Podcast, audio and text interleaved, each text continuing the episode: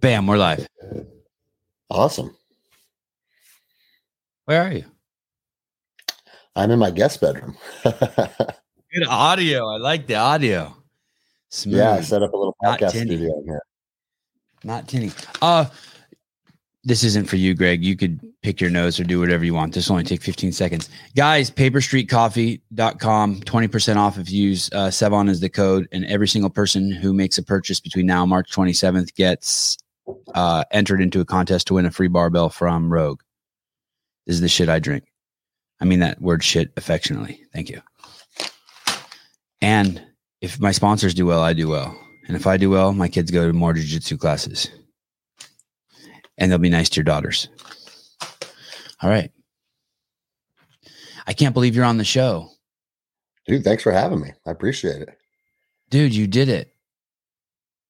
I know I I'm late know. to the game. I know I'm late to the game, but uh, you did it. You you did what thousands of other people have told me that they couldn't do because they had a mortgage or they were scared or they had a family to feed or but you, you did you holy shit you did it. You it's like it's like um I wish I had the guy working the back end right now so we could pull up the word integrity and we could read the definition, but you are you're like the living embodiment of integrity. Man, it was it's kind of weird though, because like when I did that video and when I said those things, you know, everybody was like, Greg, what are you doing, man? Be careful. Yeah, what are you doing? You're going to lose your job, dude. We- Shut And, up. and, and this is what everybody kept saying. We agree with you. Like, ah, yes. like Greg, listen, I agree with what you're saying, but you can't say that. And I was like, that's the problem right there. That's the problem. Everybody's pretending to be a certain way, even though mm. behind closed doors, every cop that I knew, every person in my chain of command was in 100% agreement with me. And so for me, it was really like, it wasn't a hard decision for a cop to stand up and say he supports people's liberties and he's going to stand behind his oath. Like, shouldn't every cop be saying that? And so, They should. yeah, it, it, wasn't an abstract. Not just idea. every cop, not just every cop. It, for every cop that stands up and says that, there should be five. And this is a huge problem I have with society. There should be five citizens who stand in front of his house and say, We support this guy as a vigil. exactly. It's Yeah, a yeah. partnership between the citizenry, citizenry, and the police. I pull my trash cans out on Friday or on Wednesday because the garbage man's coming. That's a partnership I have with those guys. I don't Yeah, park in front of my mailbox as a partnership with the po- with the with the mail company so that their job is easy. And no one wants to do the, not no one. A lot of people don't want to do the partnership with police. I, I'm like, what the fuck is wrong with you? I don't know, man, but I feel like there's always this ebb and flow of the relationship that the public holds with with law enforcement, and it gets skewed mainly, in my opinion, by by media and by politicians. Of course, I knew that we were on the verge of having our reputations as a profession tarnished, and uh, that's one of the reasons I was like, dude, if we don't stand behind the people on this one, it's going to go bad and it could go bad quickly. And then, you know, two weeks later, it was the George Floyd thing and everybody hated cops for the next 18 months, but they like them again now. So I guess that's a good thing. Oh man, we have so much to talk about. I are, are, do, you- do you are you affiliated with the political party at all? Like, are you a Democrat or a Republican or a Libertarian? No. No, I mean, my, my views align more with libertarian than mm-hmm. anybody else. But, you know, obviously as more of a conservative person i find myself voting republican more often than not but it's funny because like when i bring up things about like tulsi gabbard Mhm. tulsi gabbard says some very good things and if i say that as a conservative people are like why the fuck do you support her? And i'm like guys that's all that's what the problem is in my opinion. It's like i don't care necessarily what your political views are. I want the words that are coming out of your mouth to be congruent with how you feel in your heart then we're then us as citizens are going to have a good idea of what you bring to the table as a person and Mhm. and make that choice if you're the right person if you're the right fit to serve our community but we never get that anymore we get When you say your heart, what do you mean by that? That's always a word that trips me up because I don't really, I don't. What does that mean? Your heart?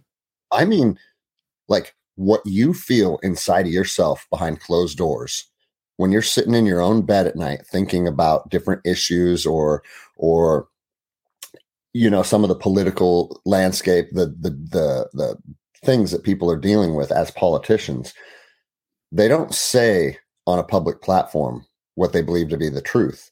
They say what they think is going to garnish the most votes or what's going to appease their lobby their lobbyists. Like they're going to say the things that are going to help their political party or help them stay in power.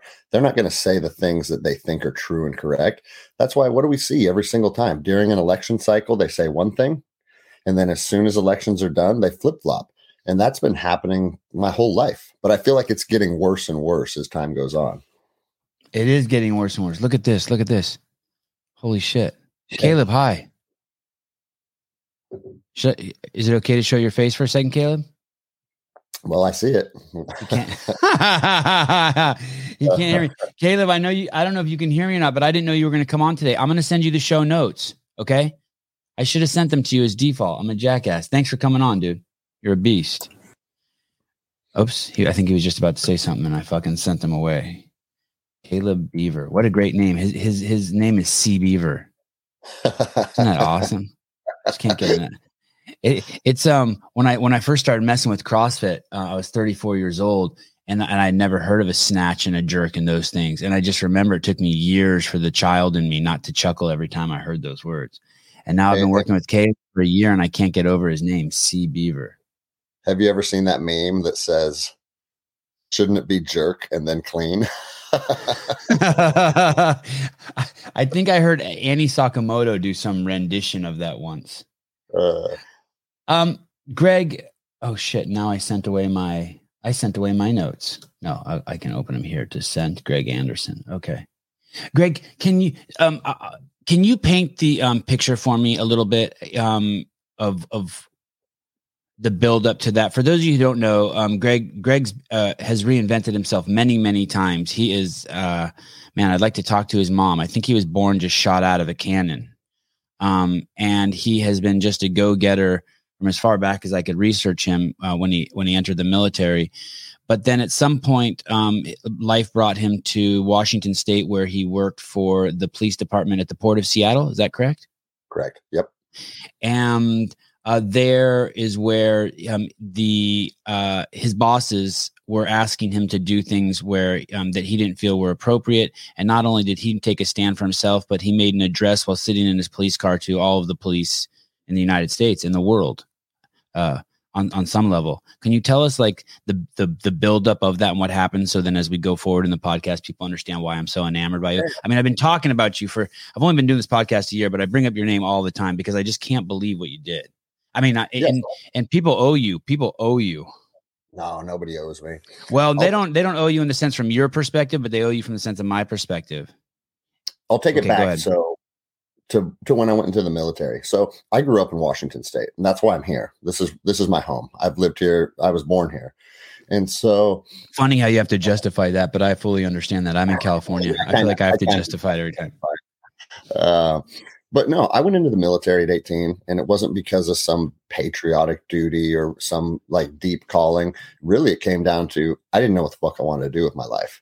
And I knew I hated school and I knew I liked fighting and partying and being wild. And I was like, you know what? This seems like a, a good outlet for me to just go get some experience and get out of the house. And for whatever reason, why did you hate school? You seem like one of the qualities that I picked up about you is that you're a good friend. Um, didn't you like the friendship part of going to school and oh, making oh, friends and like no, hanging no, out no, with your homies? School, school, for me was a hundred percent social hour. Okay, and, it, and it's it's funny that you say that because I would work out with the jocks after school, and then I'd go skating with the skaters, and then yeah. I could you know i could hang out with the stoners and it was i was able to have like to mesh with all the different groups so i loved high school for the social aspect of it but okay. i just hated the actual work itself. My brain never, and I mean, right. I ended up getting my bachelor's years later, and I can tell you, even though I did it and I did well, I didn't enjoy it. That's just not. Yeah, I didn't. I didn't enjoy. I didn't enjoy that part of school either. But I loved going. I liked the girls, and I liked the boys. And I could be friends with anyone. Too. I could be friends. I wanted to be friends with anyone. The goth, the jocks. I just wanted to hang with. I wanted to know everyone's story. Yep. No, same with me, man. That's funny. But anyways, I ended up going in the military and for whatever reason, know, I just like, I want to do something really hard. If I'm going to go in, I might as well do something hard. And I said, I want to be a ranger or a SEAL. And the weird thing is, I didn't even really know what either of those were, other than what you see on movies and whatnot. But uh, yeah, ended up getting a getting into the army and went and did their their ranger program and served with the 75th Ranger Regiment. And that was from 99 to 03. So I was in a special operations unit during that transition from peacetime to wartime military. And I mean, it got crazy because we never thought it. I mean, everyone always said, oh, we're going to go to war one day, we're going to go to war. But no one ever really truly believed that, I think, because the regiment hadn't been involved in any type of combat since Somalia. That was 1993. Mm. And so after the Was that the, the Black Hawk was that the Black Hawk Down incident? Yes. Yeah, that was okay. Yep, Mogadishu okay. Black Hawk Down. Um, you know, so as soon as 9-11 kicked off, we were on a deployment tempo that was just go, go, go. And I did a few deployments to Afghanistan with the regiment and then that's when military contracting kicked off. And back in those days, you know, when I was a young 23 year old E5, we were told, hey, you can reenlist as a ranger and continue to make three grand a month, or you can go over on these private contracts with special operations guys and make 30K a month. And so it was kind of a no brainer. And a lot of us did that. And the cool thing about it, it was, uh, it continued to be it, it, continued to fulfill that like military mission. We had our brotherhood we were out we were doing our thing. It was the stakes were high it was extremely dangerous. And i know people think that might sound strange but as a 20 year old or 22 year old man that's what you trained to do. And then when you actually got to go be deployed and do the mission it was actually exciting i always tell people like the combat deployments were some of the most fun i've ever had in my life and so, uh, by the way, if anyone really wants to hear this stuff, it, it, it's fascinating. The, the, details of this even more. I recommend going over to uh, Greg Anderson's first podcast with um, my ex friend Andy Stumpf, uh, Cleared Hot. Go over there and listen to that. I mean, Andy, you and Andy have a two hour and fifty seven minute conversation that um, I'm not happy with Andy, but I even enjoyed him and you thoroughly in that conversation. Andy's such a good podcast host, man. man we used to work at the same uh, and Andy it, friends through that process. Yeah, yeah, yeah. I'm sure he he's he's a great dude. We we just worked at the same place, and uh, we both worked at CrossFit. And when at one point I was on the ship and he was throwing rocks at the ship, you know, so he hmm. never did anything to me personally. But I just I I I I'm still resenting the fact that he was throwing rocks at the ship while I was still on it. You know what I mean? But it, but it's nothing. It, he, he's a great podcaster. He's he's um yeah. It's I, I'm not like this motherfucker. But I just, I just, you know what I mean? I'm just like, fuck you, you know, like I'm just pissed at him. Anyway, different, different story. The podcast with you and him is great. Holy Thank shit. You. Yeah. It's, it's like, well, it's like uh, for, for a little pussy like me to hear two fucking brave men talking and, and be able to live vicariously through that podcast and hear what you guys did. I was proud of you. I was proud of this country. I was, I was, I was stoked. Thank you. So and, yeah, yeah, yeah. a funny story about how putting yourself out there and, and, and speaking what you believe to be true, it changes the trajectory of your life. Because Andy saw my video, he reached out to me and said, "Hey, will you do Cleared Hot?" I went to Kalispell and filmed that episode. Where's that? And, That's Montana. That's where he went, right? Yeah, Kalispell, yeah. Montana. Yeah. And uh, my inbox blew up with people saying that podcast was so fun to listen to. You need to do your own that podcast was awesome. Do your own, do your own, do your own. And I and listen kind of, the Endless Endeavor podcast. I listened to one yeah. of those yesterday also. Yes, congratulations. Awesome. Awesome. And so we started that just out of like, I never thought that would be something that I would do. And we started it and it's been great and it's been doing very well. And it's, we're on, I just finished episode 91 yesterday. So, I mean, it's, it's crazy, but it's a really fun journey. I'm enjoying it. Yeah, it's cool. It, the one I listened to, I think, was 89. Do you ever have, and you didn't have a guest? Do you have guests on the show also? Yeah, yeah. No, I probably okay. do. Oh, I yeah. Probably, that's how you, you and Greg Lapland have done shows together. Yeah. Yeah. yeah. Okay. Okay. Okay. I, I probably do 10% solo and 90% with guests. Okay. And, and then you have that other, your other homeboy, um, Mitchell. Mitch Aguiar? Yeah. Mitch Ag- Aguiar. Aguiar. Yeah. Another cool dude. Man, you hang out with some manly dudes. Well, dude, it's just every. I got connected to all the right people when this stuff happened. Me and Lappin Yeah. were already home before the video, but the video definitely helped like create a footprint in the in the social media world, and it connected me with a lot of people. So it's it's been amazing. Can you imagine if you and Greg Lapland would have been friends like in high school? Oh yeah, we'd, we'd both, we'd both be in jail probably. Oh my goodness. Yeah, this guy, this guy speaks the shit out of his mind. Oh, Mitch is a wild motherfucker. Yeah, Let look at those shorts. Yeah, Sunga Life. Shout out. Oh, he this guy is single? no, Sunga Life. That's the brand Oh, of the oh. short. Oh, That's oh, oh, oh. I thought you were looking at I thought you were okay. no, Mitch is the opposite of single. He has two girlfriends. Oh, perfect. Perfect. Do you have two girlfriends? Um, we'll talk off the air. Okay, but no, all right, all right. all right, all right. Because I'm looking at this picture, and I, I, I went through your entire Instagram yesterday. But yeah, okay, we'll get we'll get at that later. Um, so, um, so so so you go into the military, and then you go to, you turn into a contractor, okay? And and are Yeah. you changing as a human being through all of this? Are you are, like in, in terms of like some of the things that bring you to being able to speak your mind, integrity, honesty? All the guys I know who are special forces guys, um, there is something about them that's extremely refreshing about just their honesty and bluntness. It offends some people, but the truth is is that the evolution in your relationship with these guys is so fast because they're so honest. And so if you can Yeah. hang and not be offended, not have your feelings hurt, man, you can grow with them quickly and get shit done. and that's the biggest key. And I still remember as a as a young ranger, like, you know, when when you have someone just say something that's just blunt and honest and it, it, it's not necessarily rude but in the special operations community you can't you don't we don't have time to have your feelings hurt because mm-hmm. the mission comes first. And if you fuck something up you're going to get called out on it and you're going to get called out on it in front of the whole team after every single operation. We do what's called an aar an after actions review. And the the team gets in a big circle and we talk about everything that went right and everything that went wrong and who the key players were and if something went wrong who fucked it up and how to make sure it doesn't happen again? There's there's a lot of transparency and there has to be because our fucking lives are on the line right? And so if somebody did something that was fucked up there can't be any other way to approach it than right now with brutal honesty.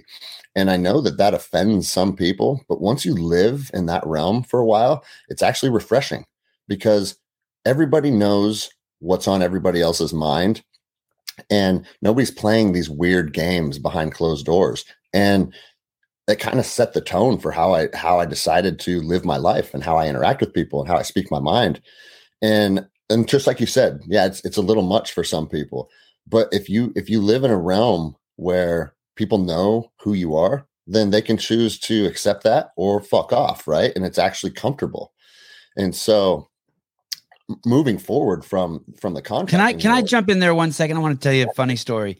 Um, Yeah, what you're talking about in the current vernacular, in in the woke corporate vernacular, is transparency and vulnerability. And you just made me realize something. Um, Dave, there, uh, I, I don't know if you you're into CrossFit, right? Yep, I own a CrossFit gym.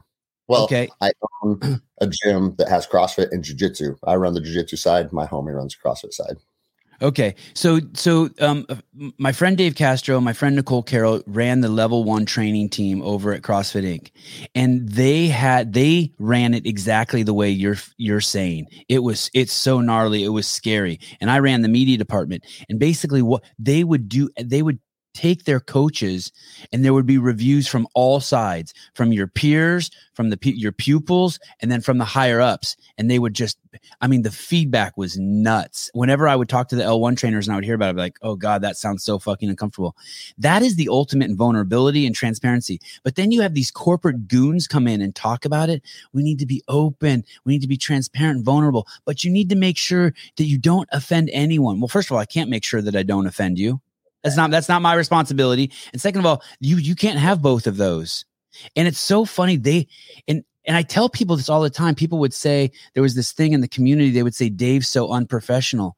They're so naive. They don't realize the fact is they don't recognize a professional. He's actually the epitome of professionality. He's the apex professional because, like you, his job, every decision was life or death. Professional Mhm. isn't the suit and the tie.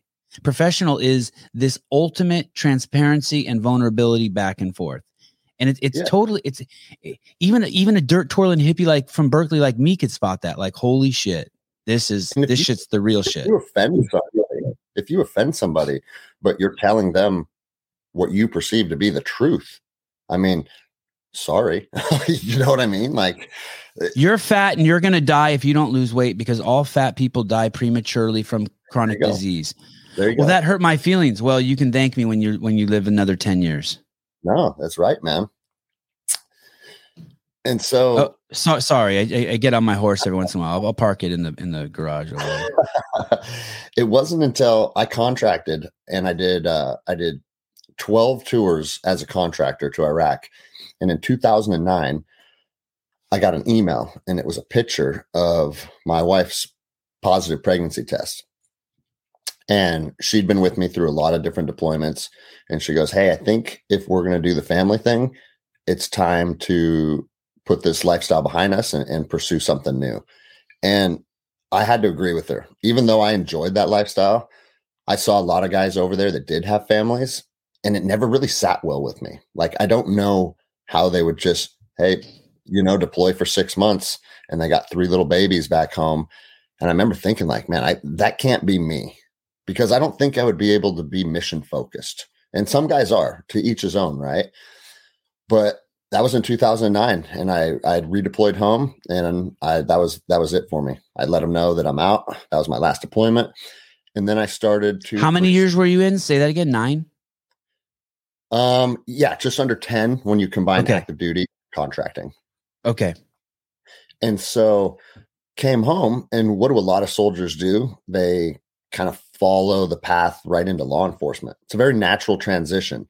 And people think like, okay, if I was part of a special operations team and you know, I like that camaraderie and I like weapons and I like mm-hmm. tactics and all that stuff, let's go into law enforcement. And so that's what I did. And I did I tried two different agencies and to tell you the truth, I never really found what I was looking for. Law enforcement inside of the United States is very, very different than anything in the special operations community. It's very political, um, a lot of poor leadership in my experience. And I just kept coming to that same conclusion like, man, this is not what I had hoped it would be. But at the same time, a lot of people work in jobs that they're not excited about day to day, you know? But I wasn't I was never like super passionate and, and as a as a police officer and love the job like some cops do because I just always saw a lot of a lot of flaws in in in how they conducted themselves. And so to tell you the truth, you know, fast forward to 2020 when the pandemic started, like I didn't want to lose my job. I had, you know, mortgages and kids and and I'm on the same grind as everybody else. But I knew Three daughters, right? Three daughters. Yep. Yep. They're six, six, nine, and 12.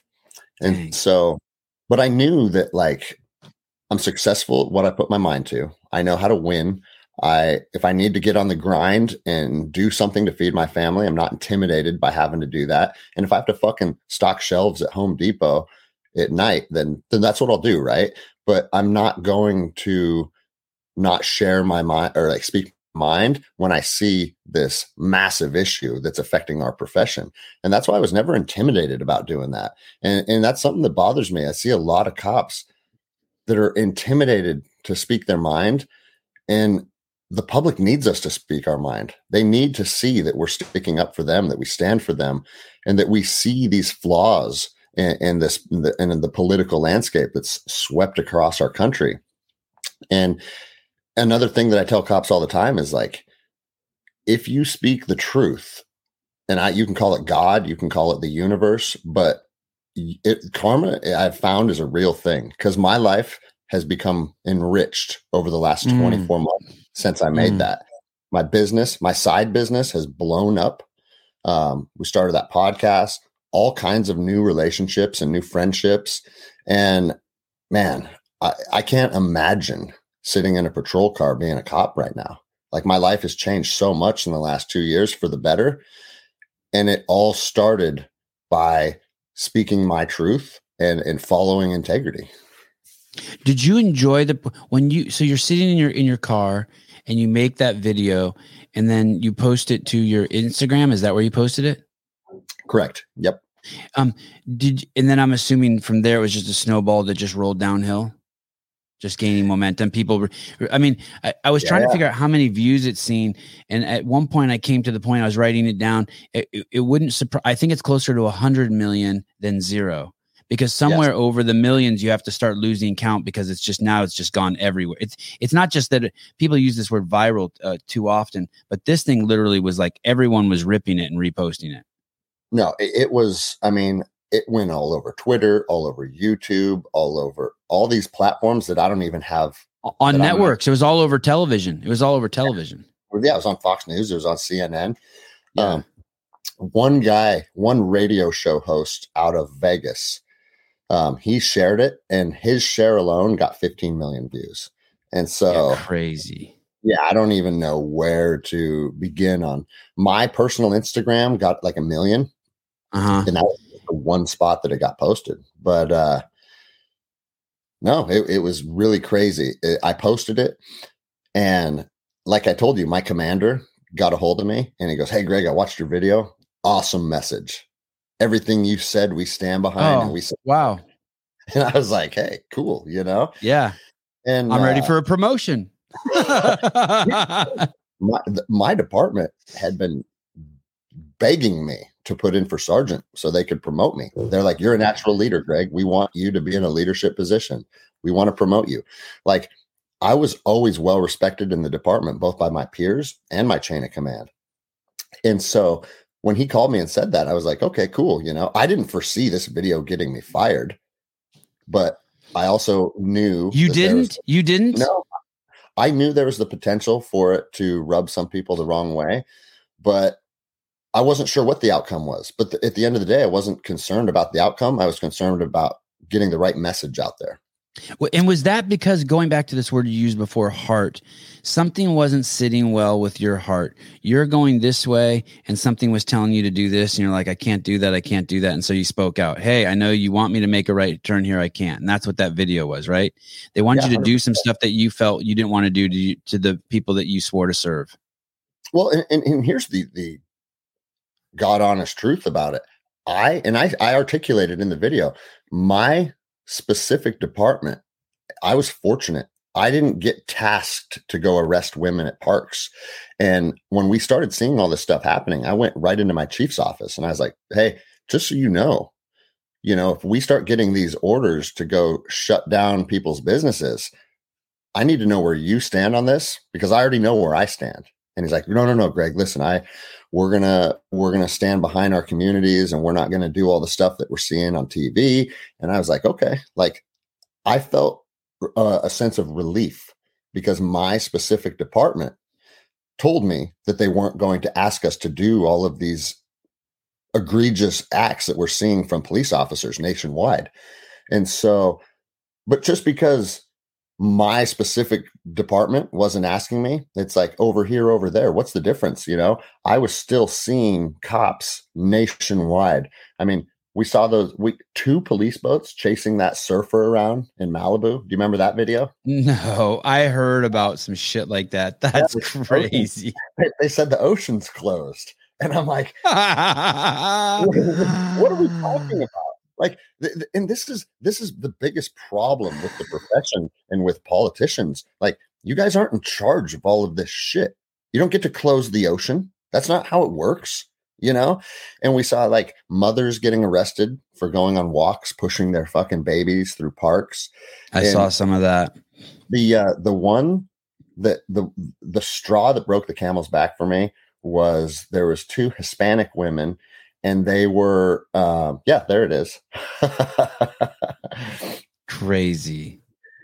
two Hispanic women were doing nails out of their basement, and they sent in undercover agents to go ahead and and pretend to be customers, and then they arrested them. And I'm like, you motherfuckers, like Hey, guys- I I don't mean to make it political, but Democrats, the ones that care, that's Democrat shit. Yeah, it is. It is, man. And, and and like I said, like I don't necessarily align with with a political party, but I certainly don't align with the Democrats. the, yeah, the, yeah. They have turned hey, this country. He, when I was in college, there was this thing called affirmative action, and, it, uh-huh. and it's it's and basically, I th- if I if I remember correctly, um, it was basically you have to let in a number of people based on their skin color. Like this many blacks yeah. have to get in, and this many whites, and this many Asians, and um, it's interesting. I, I was just, what if they, uh, to put it in perspective, what if they passed a law that said um, only Hispanic women could do nails in their basement? But they, but they made yeah, it. I, know, right? I mean, it's that, it's that kind of shit. I, I understand the sentiment, but I, you know, I think Jimmy Carter said it in a different way, and Mother Teresa said it in a different way. They talked about violence in terms of violence, but if you fight racism with racism, what you will have left is the winner will be racist. Yes. Either way, whoever wins. And, well, and, and that's the, part I don't understand why that's so hard to get. Why they why people don't realize that that's what they're reading. I think it's because they don't understand the mechanism of the brain and that once you set precedent in a certain kind of ideological thought, it will just spread everywhere. Do, do they not understand that? How come people can't see that? I think affirmative action and all these other ideas that the radical left has been pushing most of my life is nothing more than a means to pander so they get votes. They don't care about enriching people's lives. Uh, I mean, I was a law enforcement officer in Compton.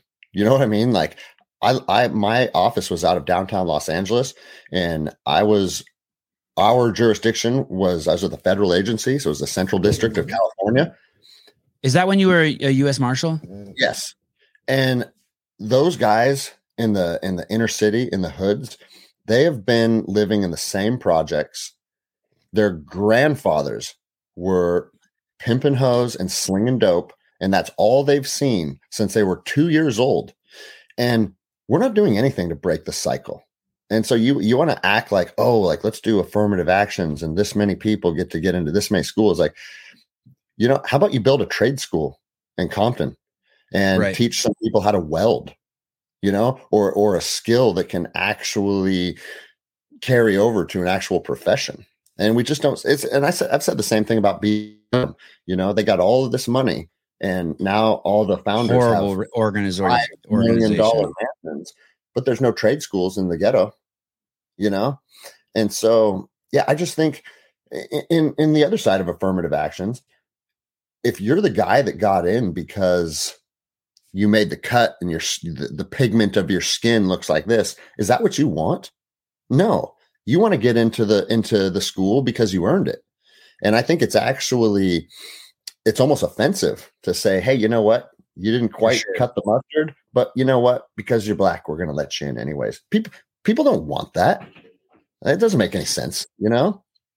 Do you ever do you know thomas sowell from the hoover institute no, I do uh, not. Uh, economist. He's like a 90 year old man. Can you bring up his picture, Caleb? Thomas Sowell. I think he's like 92 or 93 now. You would love him. But basically, he's an economist. One of his basic premises is, is that people use skin color as, as, as a correlate. His whole thing in a ton of his book, I highly read. Do you listen to audiobooks? Yep. There's this book he wrote. Uh, oh, yeah, yeah. Scroll down Civil um, scroll down a little bit more, Caleb. It's got a yellow cover. It's old from the 80s. Civil rights rhetoric or something. Civil rights rhetoric or uh, uh, rhetoric or reality. Anyway, oh, there it is on the right. I highly recommend that book. Civil civil uh, rights rhetoric or reality. And basically, what he does is he goes through and he compares all these things. So I'll just give you a quick example. He says, um, so they'll compare Jews to Puerto Ricans, and they'll be like Jews on average make hundred thousand dollars more a year than uh, uh, Puerto Ricans. And then Thomas Sowell will be like, well, let's find out the median age of Jews versus Puerto Ricans. And the median age when they did it of Puerto Ricans was 25, and the median age of Jews was 50. Well, as you know, Greg, for me personally, I was homeless living in a car at 25, and tomorrow I'll be 50 and I'm a fucking millionaire. Yeah. Big fucking difference. No. So and, and he and he shows that. So he, he goes, okay. So they say they say white people make more money than black people. Let's take the average salary of a 30 year old black woman who's not married and doesn't have kids, and it was slightly more than a 30 year old white woman. And it was it's crazy how he does that. But but one of the things he says is the strongest correlate amongst all things, and the example used one of the great examples he uses is prison is 85% of prisoners don't ha- didn't have a mother and father at home. Well, there you go. Yeah. Yeah. And then he keeps showing that like in, in 85 and 92% of all drug addicts didn't have a mother and father at home. And uh, people who, who don't pay their bills didn't have a, mo- and you just go on and on. And that correlate of not having mommy and daddy at home, it's everywhere. No, I It has nothing we, to do with skin color. we have seen the the family unit being attacked in our country for a long time. BLM. And, and why is it why is it an abstract idea to think that a balanced human being would come from an upbringing that has both a masculine and a feminine influence? That's what's going to Mhm. balance you. You know, we do balance each other. That's what's so important about relationships. But oh, fuck, that's a whole nother podcast. yeah. Yeah. How long have you been married? uh, we got married in 2008. And, and how did you meet your wife? You know, we actually went to high school together. And so we already knew each other. We never dated or we weren't really even friends. We just had a few classes together. And Same year? No, she was two years behind me. Okay. And so, but still, I was a senior taking Spanish and she was a, a sophomore taking Spanish. So, right. that's Right. I did a lot of that. what classes can I be with the, the sophomore chicks? Right. right. Um, and so, fast forward, I went in the military and I was gone for the better of seven years. And then I just ran into her at a local bar when I was home on leave one time. But because we'd already knew known each other in the past, you know, that connection was already there. We just started talking and, and that was a wrap. I took her shooting the next day and she'd never went shooting before. So that was What, what did her, what did her parents think of you? Um, her parents always respected me, but I mean, to this day, her dad was he, he was intimidated by me, and that was that's always been a weird dynamic. But I mean, I don't really give a shit anymore. It is it is what it is. And, and your dad passed. Yeah, my dad passed in 2015. Um, and you made a career move to be closer to him. Yeah, um, that was the catalyst that separated me from the Marshal Service. And to tell you the truth, I wasn't happy with the Marshal Service. I saw a lot of flaws in their leadership, and I just wasn't impressed with the agency overall. And I'll always say this little caveat the US Marshals has 94 different districts nationwide. Each district is ran by a chief, and it's kind of they set the tempo, and they're all very different.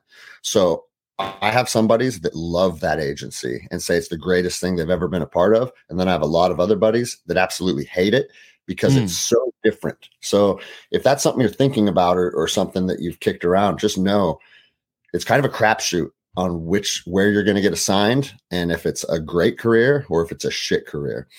But with that said, I wasn't really impressed with the leadership. I was on the SRT team, the special response team, serving the high risk warrants, and I loved that. I love that team. I love that mission, and it was it was a cool part of the job. But that was a small part of the job. More often than not, we were driving prisoners around and we were sitting in court hearings. And you have to produce your prisoners for court. Like everyone sees the U.S. Marshals on TV kicking a door in and making an arrest. That's the cool part of the job. That's five percent of the job. Then you Mm. have to take their arraignment.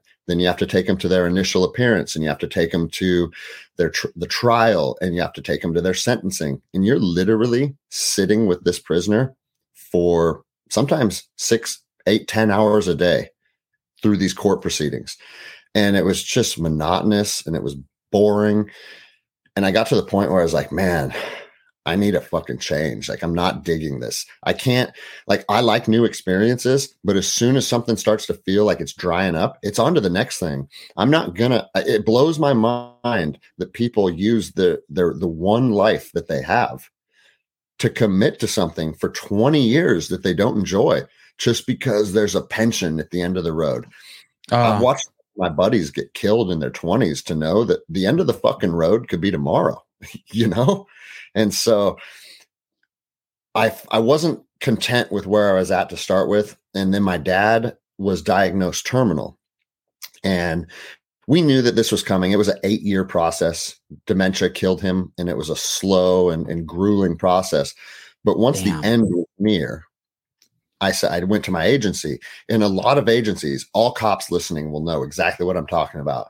Your agency will say, "Hey, this agency puts family first, and we take care of you. And if you need anything, we got your back. We're here to help." there's a lot of lip service coming out of your chain of command. And when I went to my chief and I said, Hey, my dad only has a couple more months left to live, as doctor said, and I need to be with my family to support them through this time.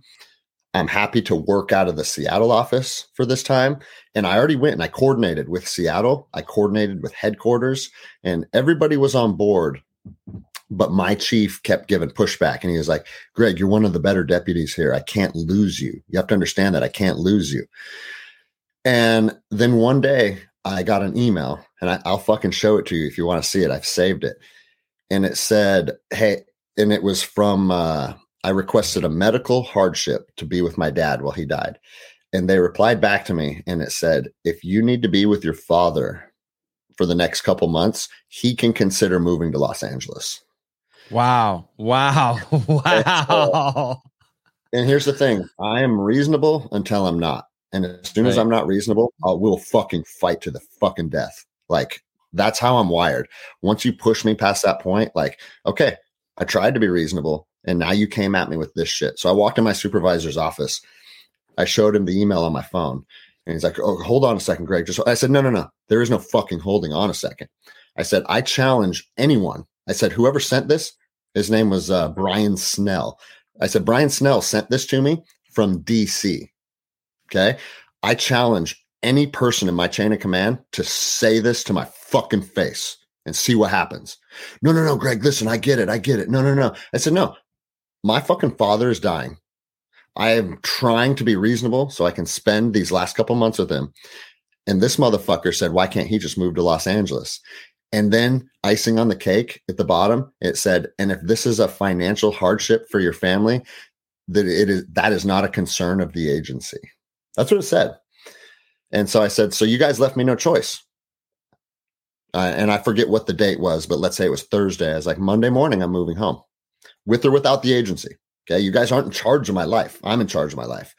And yeah, this is important. Yeah. Yeah. So you always tell me I'm a good deputy and, and you support me and you know that I'm a I'm a team player. You say all this stuff. I'm gonna go see my father on Monday. And if the agency wants me to be a part of the agency, then you can figure out how to make that happen. But I'm fucking gone. And I did that. And here's the funny thing the federal government can't fire you unless you do something criminal straight up. Like my file, I had no nothing bad in my file. I was a good deputy. And so when I just went and moved home, literally for the next year, they kept saying, All right, Greg, you got to come back now. All right, Greg, you got to come back. you know, yeah. I was like, no, you know what? I'm not coming back. Did I, you enjoy that? Was that oh, like a girlfriend telling I, you like fun. I had fun with it because I remember thinking, I'm like, man, if I didn't show up to work for a hundred days in a row at McDonald's, I wouldn't have a fucking job anymore.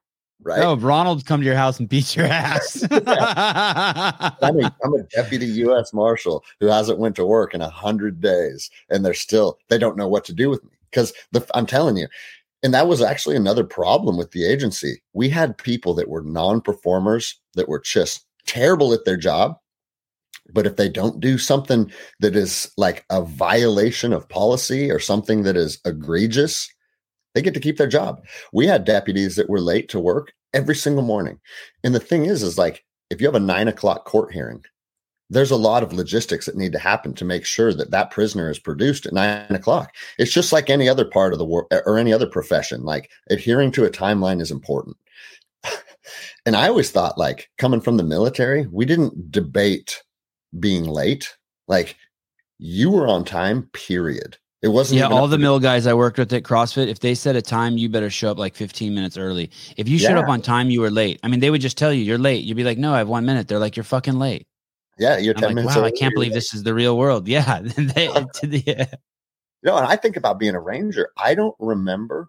We had a we had morning. Formation. Andy was like that. Andy was like that. I remember when I worked with Andy. Like like yeah. punctuality was was very very important to him. Extremely, and it should right, well, and it should be. It should be. I got a funny Andy story then, even though you, you yeah. guys are fighting now. Tell me, nah, uh, he he probably doesn't. He pro- I, I guess he he doesn't hate me. I just hate him. He he's not, he's not so wasting. He's not fucking with. He, he doesn't give a fuck about me. We did. uh I went and linked up with him a couple last summer and did a podcast in his studio. And it was actually for my show. It wasn't for his show. And I said, "All right, hey, I'm going to see you at 10 or whatever whatever the time was." But I was driving and I was in Idaho and I didn't realize I didn't do proper planning. I fucked I dropped the ball and I didn't realize that I was going from Pacific to mountain time. So as soon as I as soon as I drove through the time zone, my phone changed and I realized I didn't have enough time to get there. Oh shit. Uh-huh. And so uh, I was like, He fought you when you got out of the car. oh, he's like, "Oh, I guess Rangers don't know how to plan missions across multiple time zones," and he's never let me live that down. Every time, anytime that he meets someone that like we mutually know, he'll be like, "Oh yeah, Greg Anderson, the guy that can't plan missions across multiple time zones." yeah, he's a great he was he's a great ball buster. Yeah, He's a, he's a, he's a great ball buster. One time we were driving to uh maybe it was even the first time I met him. I think he was I think we were filming in Coronado. He was a he, he was a BUD/S instructor over there, right? Yes, so correct. blurry to me. Okay, so I went over there and I was filming him over there, and then after we were done filming, we um, and I'm this Berkeley boy, right? Very sensitive, easily offended. You know what I mean? PC, and uh, and so I pick him up and and and or we, we we film over there, and then I'm driving with him back to his house, and as we're driving back to his house, we pick up his son, one of his kids, and his kid said, "Hey, Dad, can I stop and get like a bottle of water at the store?" His kid's at like at six or seven at the time, I can't remember. And he goes, "Sure, but first you got to tell Sevan that he has a huge nose." And his son's like, "He goes, you have a huge nose." Just, just like that, just like it was like that quick. I was like, I was like, I remember being offended. I was probably 34 at the time. I'm 50, I've come a long way in 15 years. Maybe That's I should thank thank Andy for teaching me uh, the the School of Hard Knocks. Yeah, he's he's a pretty funny dude.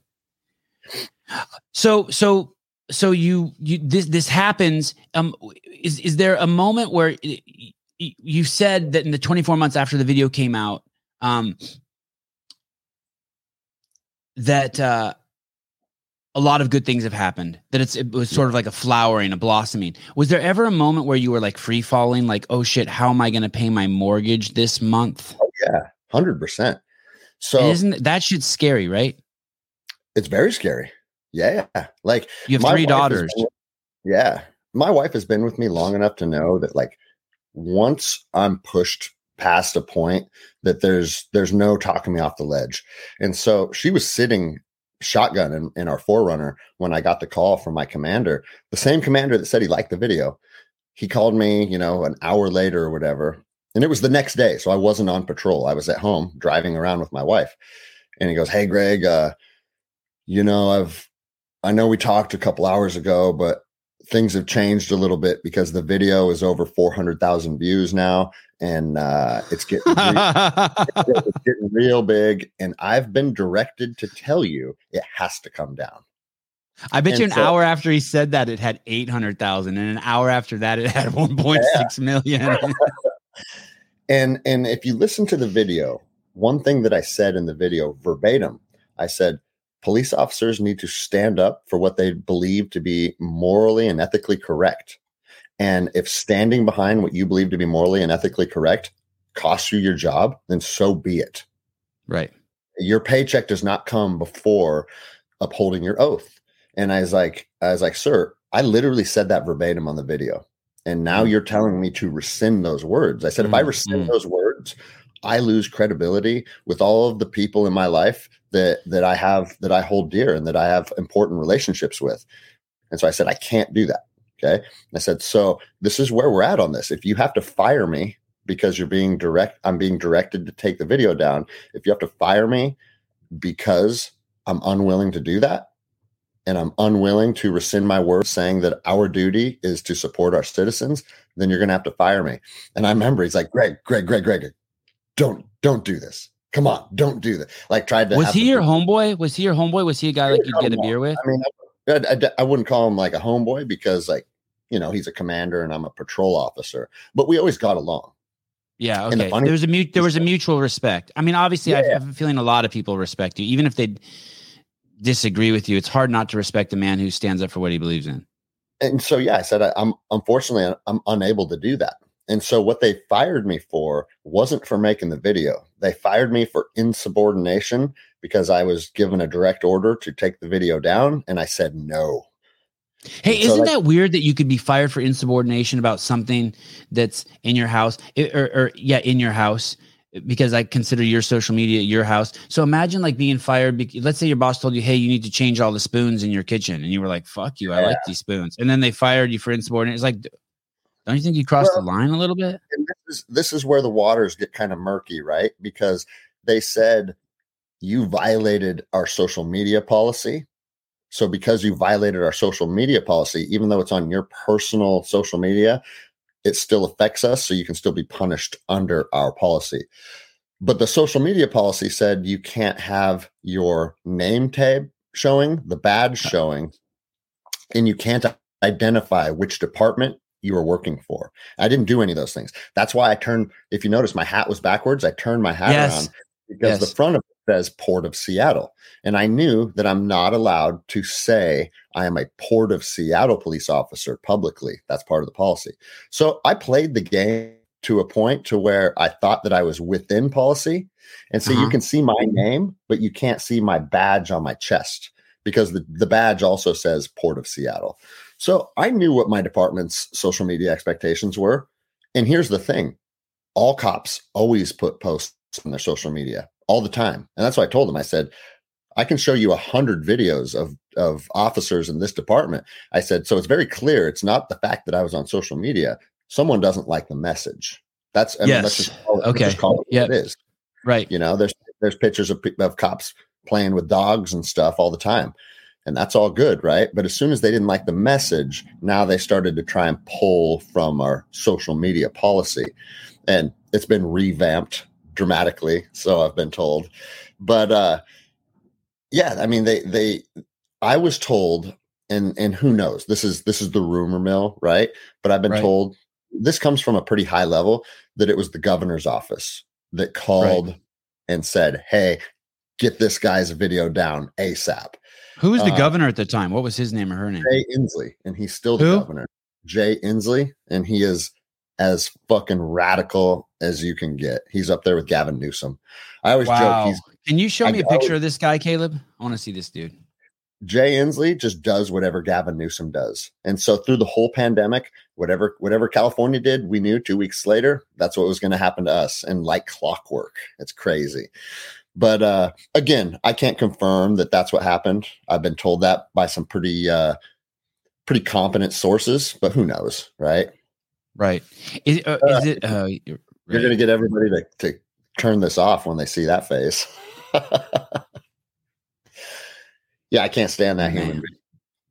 Um, uh, and I'm, I'm, assuming people came out of the woodworks. It, it's always amazing to me how many people um, because I've stepped out on the ledge too. And uh-huh. uh, it's amazing how many people from all over start feeding you intel, isn't it? I have so oh, yeah. many good people from all over the place. Like every ship is leaking now into my house, like in a good way. It's crazy people no, like who are like the lo- the loyal generals to the guy up top are like, hey, you should know this. I'm like, wow, yep, okay, thank you. you know what I mean? It's like next thing you know, Inslee's boyfriend or girlfriend, whoever he's at dinner with, is like, hey, look at here's Inslee taking off his mask and sending you a picture. Like, thank you. yeah. Come on over. I give you a handy. Yeah, dude, it was it was a that was a crazy time because my I own a jiu-jitsu academy and I own I've owned a jiu-jitsu academy since 2015. So my number is public because you can go to my jiu-jitsu website and my cell phone is there. And once people put that they they put connected the dots, man, my phone was ringing 24/7 for like 3 weeks. And man, like I'd answer the phone and it would be like I'd be like, "Hello? Hey, is this the cop that made the video? Dude, that was awesome. I just wanted to let you know. Click. And I'm like, what? Dude, who would call? I mean, I guess, hey, that's cool that they that they support me and they and they liked it. People want to do their part. Do you know what I mean? They feel so guilty. People really want to do their part. Yeah. P- people even was, go ahead.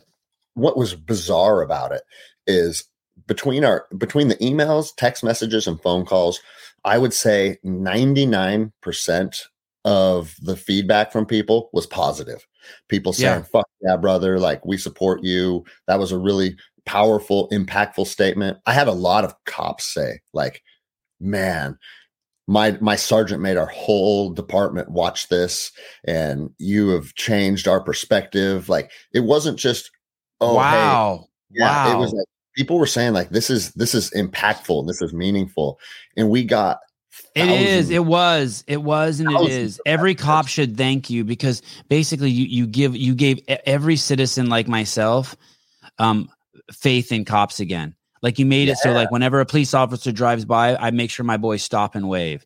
I make uh-huh. sure they do their part to smile. And someone be like, "Well, there's some bad cops out there." I don't care. There's some like almost all my kids' friends are bad kids. Yeah. So like, and and all the cops I know are cool as fuck. So like, and they're just people. But you're right. You did such you did such a service to remind everyone, hey, these are just dudes out here. Yep.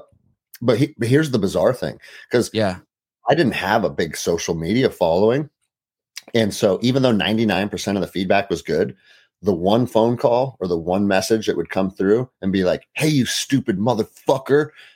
We're trying to save lives with this corona stuff, and you're going to get a bunch of people fucking killed. I hope your kids die in a car crash. Like, we would get shit like that every once in a while and I uh-huh. remember it would affect me. It'd be like, what? Oh, what the fuck, dude? Like, what is this? You know? yeah, yeah, yeah, yeah. You know?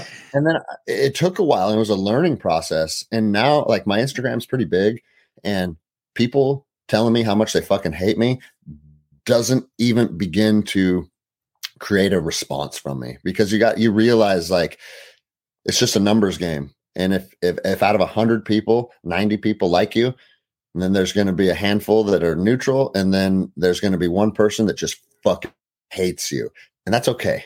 you know what I mean? That's I guess that's what makes the world go round. But it used to it bothered me for a while, get having people reach out saying hateful ass shit. But I've come to the realization it's like anybody that would go out of their way to say something mean to you through a social media platform or through an email, man, they're in a dark fucking place themselves. You know?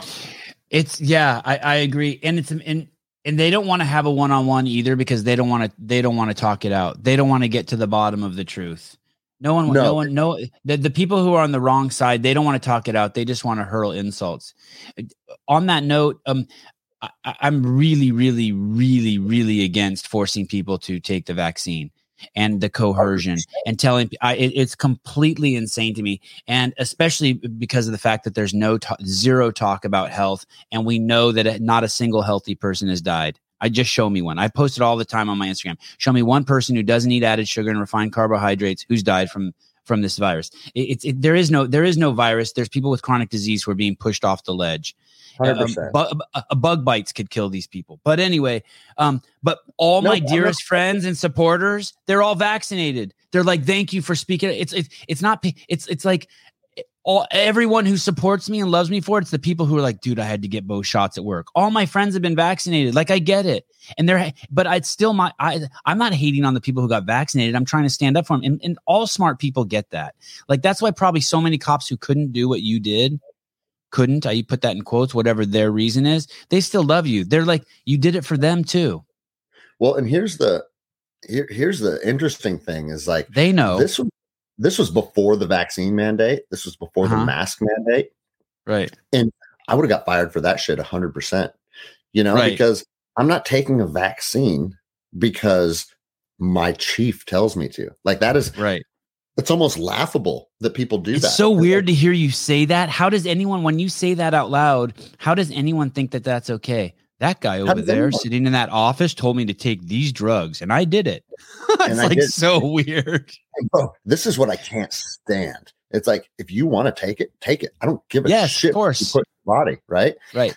The people that are like, man, I'm not comfortable with this. I don't want to. This is, but but like, how am I going to pay my mortgage? And I had friends that were like, I'm not going to do it. I'm not going to do it. I'm not going to do it. And then when the cutoff date was coming, they're like, oh, fuck. I, I had to, man. And I'm like, bro, a lot. Hey, like, do you think those people have trouble sleeping? I feel sorry for those people. Do you I think do that like they feel compromised, like they feel dirty? Do you think that they drink and have to drink an extra beer every night? Because their life is being dictated by what another man is telling them to do. And yeah. it's like you can't look at yourself in the mirror and be proud of who you are. And it's it's funny because like remember how much hate we got speaking out against this stuff. And I had people write me like, "You're not a fucking doctor." It's like, listen, I've never claimed to be a doctor, but I'm a critical thinker, and I can. you know that that's there's so much fallacy in that argument. By the way, too, that's a whole that could be a whole other show. Like doctors know you're fucking out of your mind. That's like saying you do heroin because the drug dealer told you to take it. Shut the fuck up. Shut the fuck up. And, yeah. You know, and, we shouldn't be allowed in the same room together. I'm trying to. I'm trying to. I'm trying trying to stay off the same page as you. Go but ahead. My best friend, my best friend is a doctor, and he got the vaccine. And early on, I remember saying, like, bro, like, this is brand new. Like, what are you doing? He's like, oh no, like this is just, you know, no big deal. And and now here we are a year later, and he's like, bro, how did you know? He goes, early on, you knew not to take the vaccine. He goes, I am now telling my patients not to get it because there's too many, there's too many unknowns coming out. And he goes, You fucking knew. And I was like, bro, it's common sense.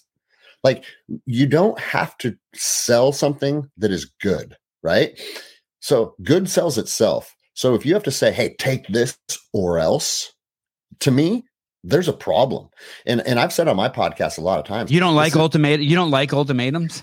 Yeah, who likes ultimatums? Like you know, the whole fucking, you know, the anti-bullying campaigns that they're pushing in all the schools is like that's the biggest bully tactic I've ever seen in my life, and it's from the fucking government. Yes, yes. I, wow. I remember. Listen, can you say that one more time? I want people to hear that. This is yeah, this is the, the problem with BLM and all the. Say it one more time. Sorry. This is the biggest bullying tactic I've ever seen, and it's coming from the government. Yeah. Uh, if you have to say do this or else, well, we have a problem now, and and and this is what I always say. The the example I give if Jay Inslee, my government, my governor said, Hey, when you get out of bed every morning, Greg, you have to drink 12 ounces of orange juice. Okay. And I like orange juice. but if he said, I have to drink 12 ounces of orange juice or else, or else what, motherfucker? What are you going to do? Like, you want to put me in a defensive posture? You want to become confrontational with me? Then, then let's become confrontational. And that's what they were doing to the citizens hey, if you don't do what we say, we're going to fire you. What? Like, what are we talking about here? And I don't know how, I, I do not know how there wasn't like bands of men fucking pushing back nationwide. Uh, to tell you the truth, I've lost a lot yes. of respect. Yes. I've lost a lot of respect for Americans over this last year because there's a lot of hard talk, but there's not a lot of action. And and I can give you examples of like because I own a jiu-jitsu academy and once I got fired being a police officer, my jiu-jitsu academy was all I had. And it didn't make very much money. It's grown by 500% in the last year and a half. And now that academy makes more, that academy alone makes twice as much money as I ever made as a police officer. Oh, I'm so happy to hear you say that. Mm-hmm. You're such a but, good dude. And, and the reason that I say that's not to boast and be like, oh, look at me, I made it. It's like you can do different things with your life. Being a cop is not the end all be all. And if you walk away, there are other opportunities. But but and people are attracted to your integrity. People want exactly. that. I want no, that. Exactly. And you can go to your jiu-jitsu academy. I guarantee you there's people who train there who want to be with like so the guy who owns my jiu-jitsu academy, the one my kids go to, Garth Taylor, I took my uh-huh. kids there to be with Garth, not to learn jiu-jitsu. That's why 100%. I took my kids there. Like I guarantee you, there's people who come there because they want to. Like if I if I lived in your neighborhood, I would take my kids there because I just want my kids to know you. I want my kids and, to and see you. I want them to hear you talk. I want to see. I want them to see you walk across the room. I want them to have that. I tell my team all the time, what you take away from the mat, less than ten percent of it has to do with fighting and self defense. Ninety percent is about how to overcome adversity, how to build confidence, how to build meaningful relationships with other human beings, how to develop camaraderie, how to yeah, the intimacy, with, the intimacy yeah. in a jiu-jitsu studio is nuts. My kids, the intimacy they have with the other kids is nuts. And so when you learn about all these little things about yourself, when you have a person on top of you that outweighs you by 50 pounds and you're having a hard time breathing, and your fight or flight mechanisms are kicking in and you're having a and you're getting that anxious response you literally have to have talks with yourself okay i'm okay okay no no no no calm down calm down like there's a process to get out of this position and I need to implement that. And feeling panicked does not facilitate that. Feeling panicked actually hinders that process. And you learn, I always tell my students, the key to becoming good at jujitsu is learning to be comfortable in uncomfortable situations. And think about that. You can apply that to your relationships. You can apply that to your career. You can apply that to any aspect of your life.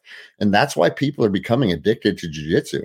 I know jujitsu, it's, it's like, it sounds like a cult, right? It's like CrossFit or vegan or whatever. Like people do these things and then they're all in with them. But I'll always say this I have yet to meet the person that dedicated a specific amount of time to jujitsu and then walked away saying, I regretted doing that.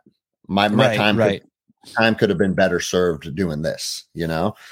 And so jujitsu's changed my life, but it's also changed the lives of I mean, we have 175 members now. When I made the video, I had 20. you know?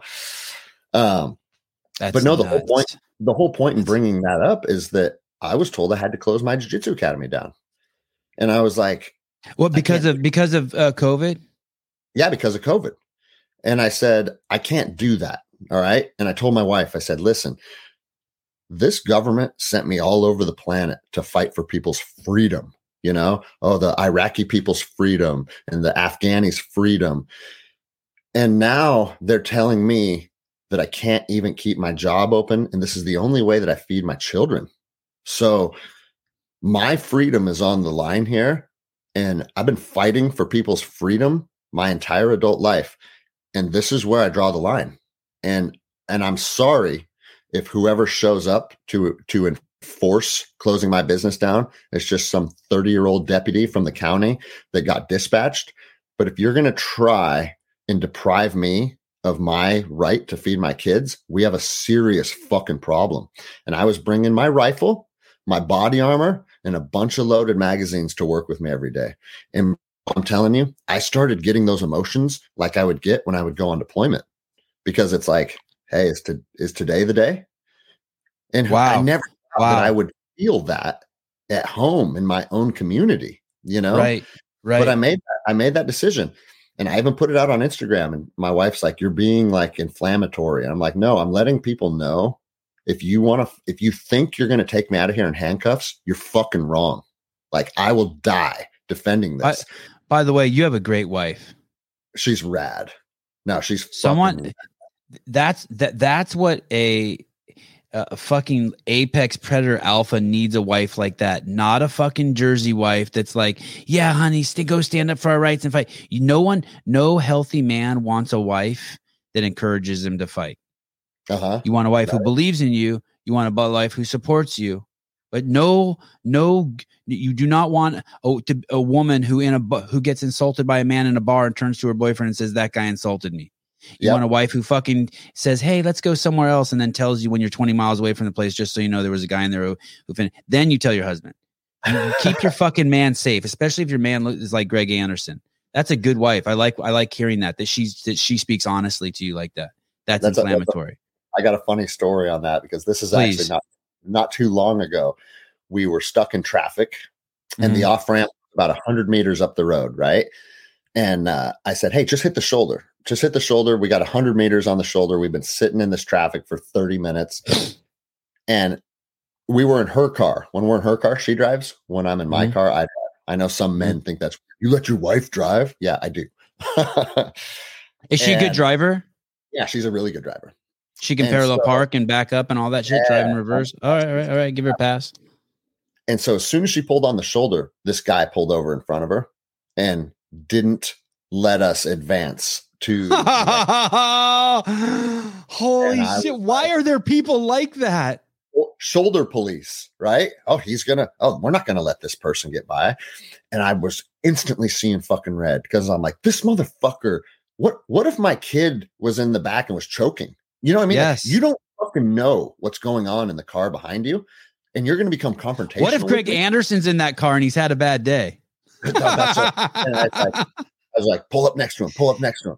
And I was like, all right, this is what need this is what needs to happen in society. When you fuck with a man that you don't know, and I'm not saying I'm the toughest fucking guy, but don't be confrontational with people that you don't know for no reason. It doesn't make any Right. sense. Right. And I was like pull up next to him, stop the car, stop the car. And she's pulling up next to him. And I'm like 100% planning on jumping out. And I was like, just going to slap him. That's it. Yeah. And if his window is, if his window's up, break it. And then I was going to slap him.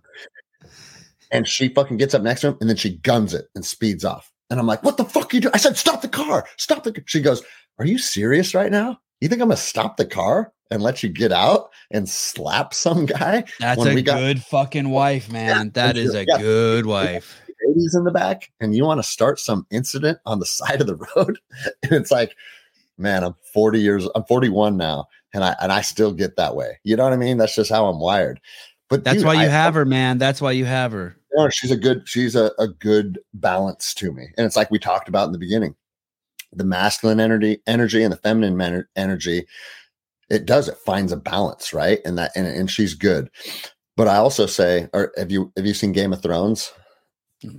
I watched it twice.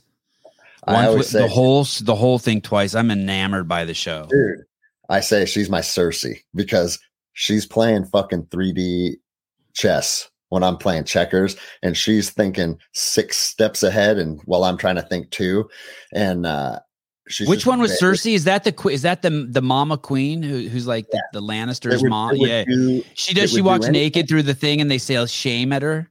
Yeah, her walk of atonement. That's right. Yes, yes. Uh, yeah, but I mean, remember, she would do anything to get. So you have a Cersei and a Khaleesi. Okay, never mind. Sorry. Okay.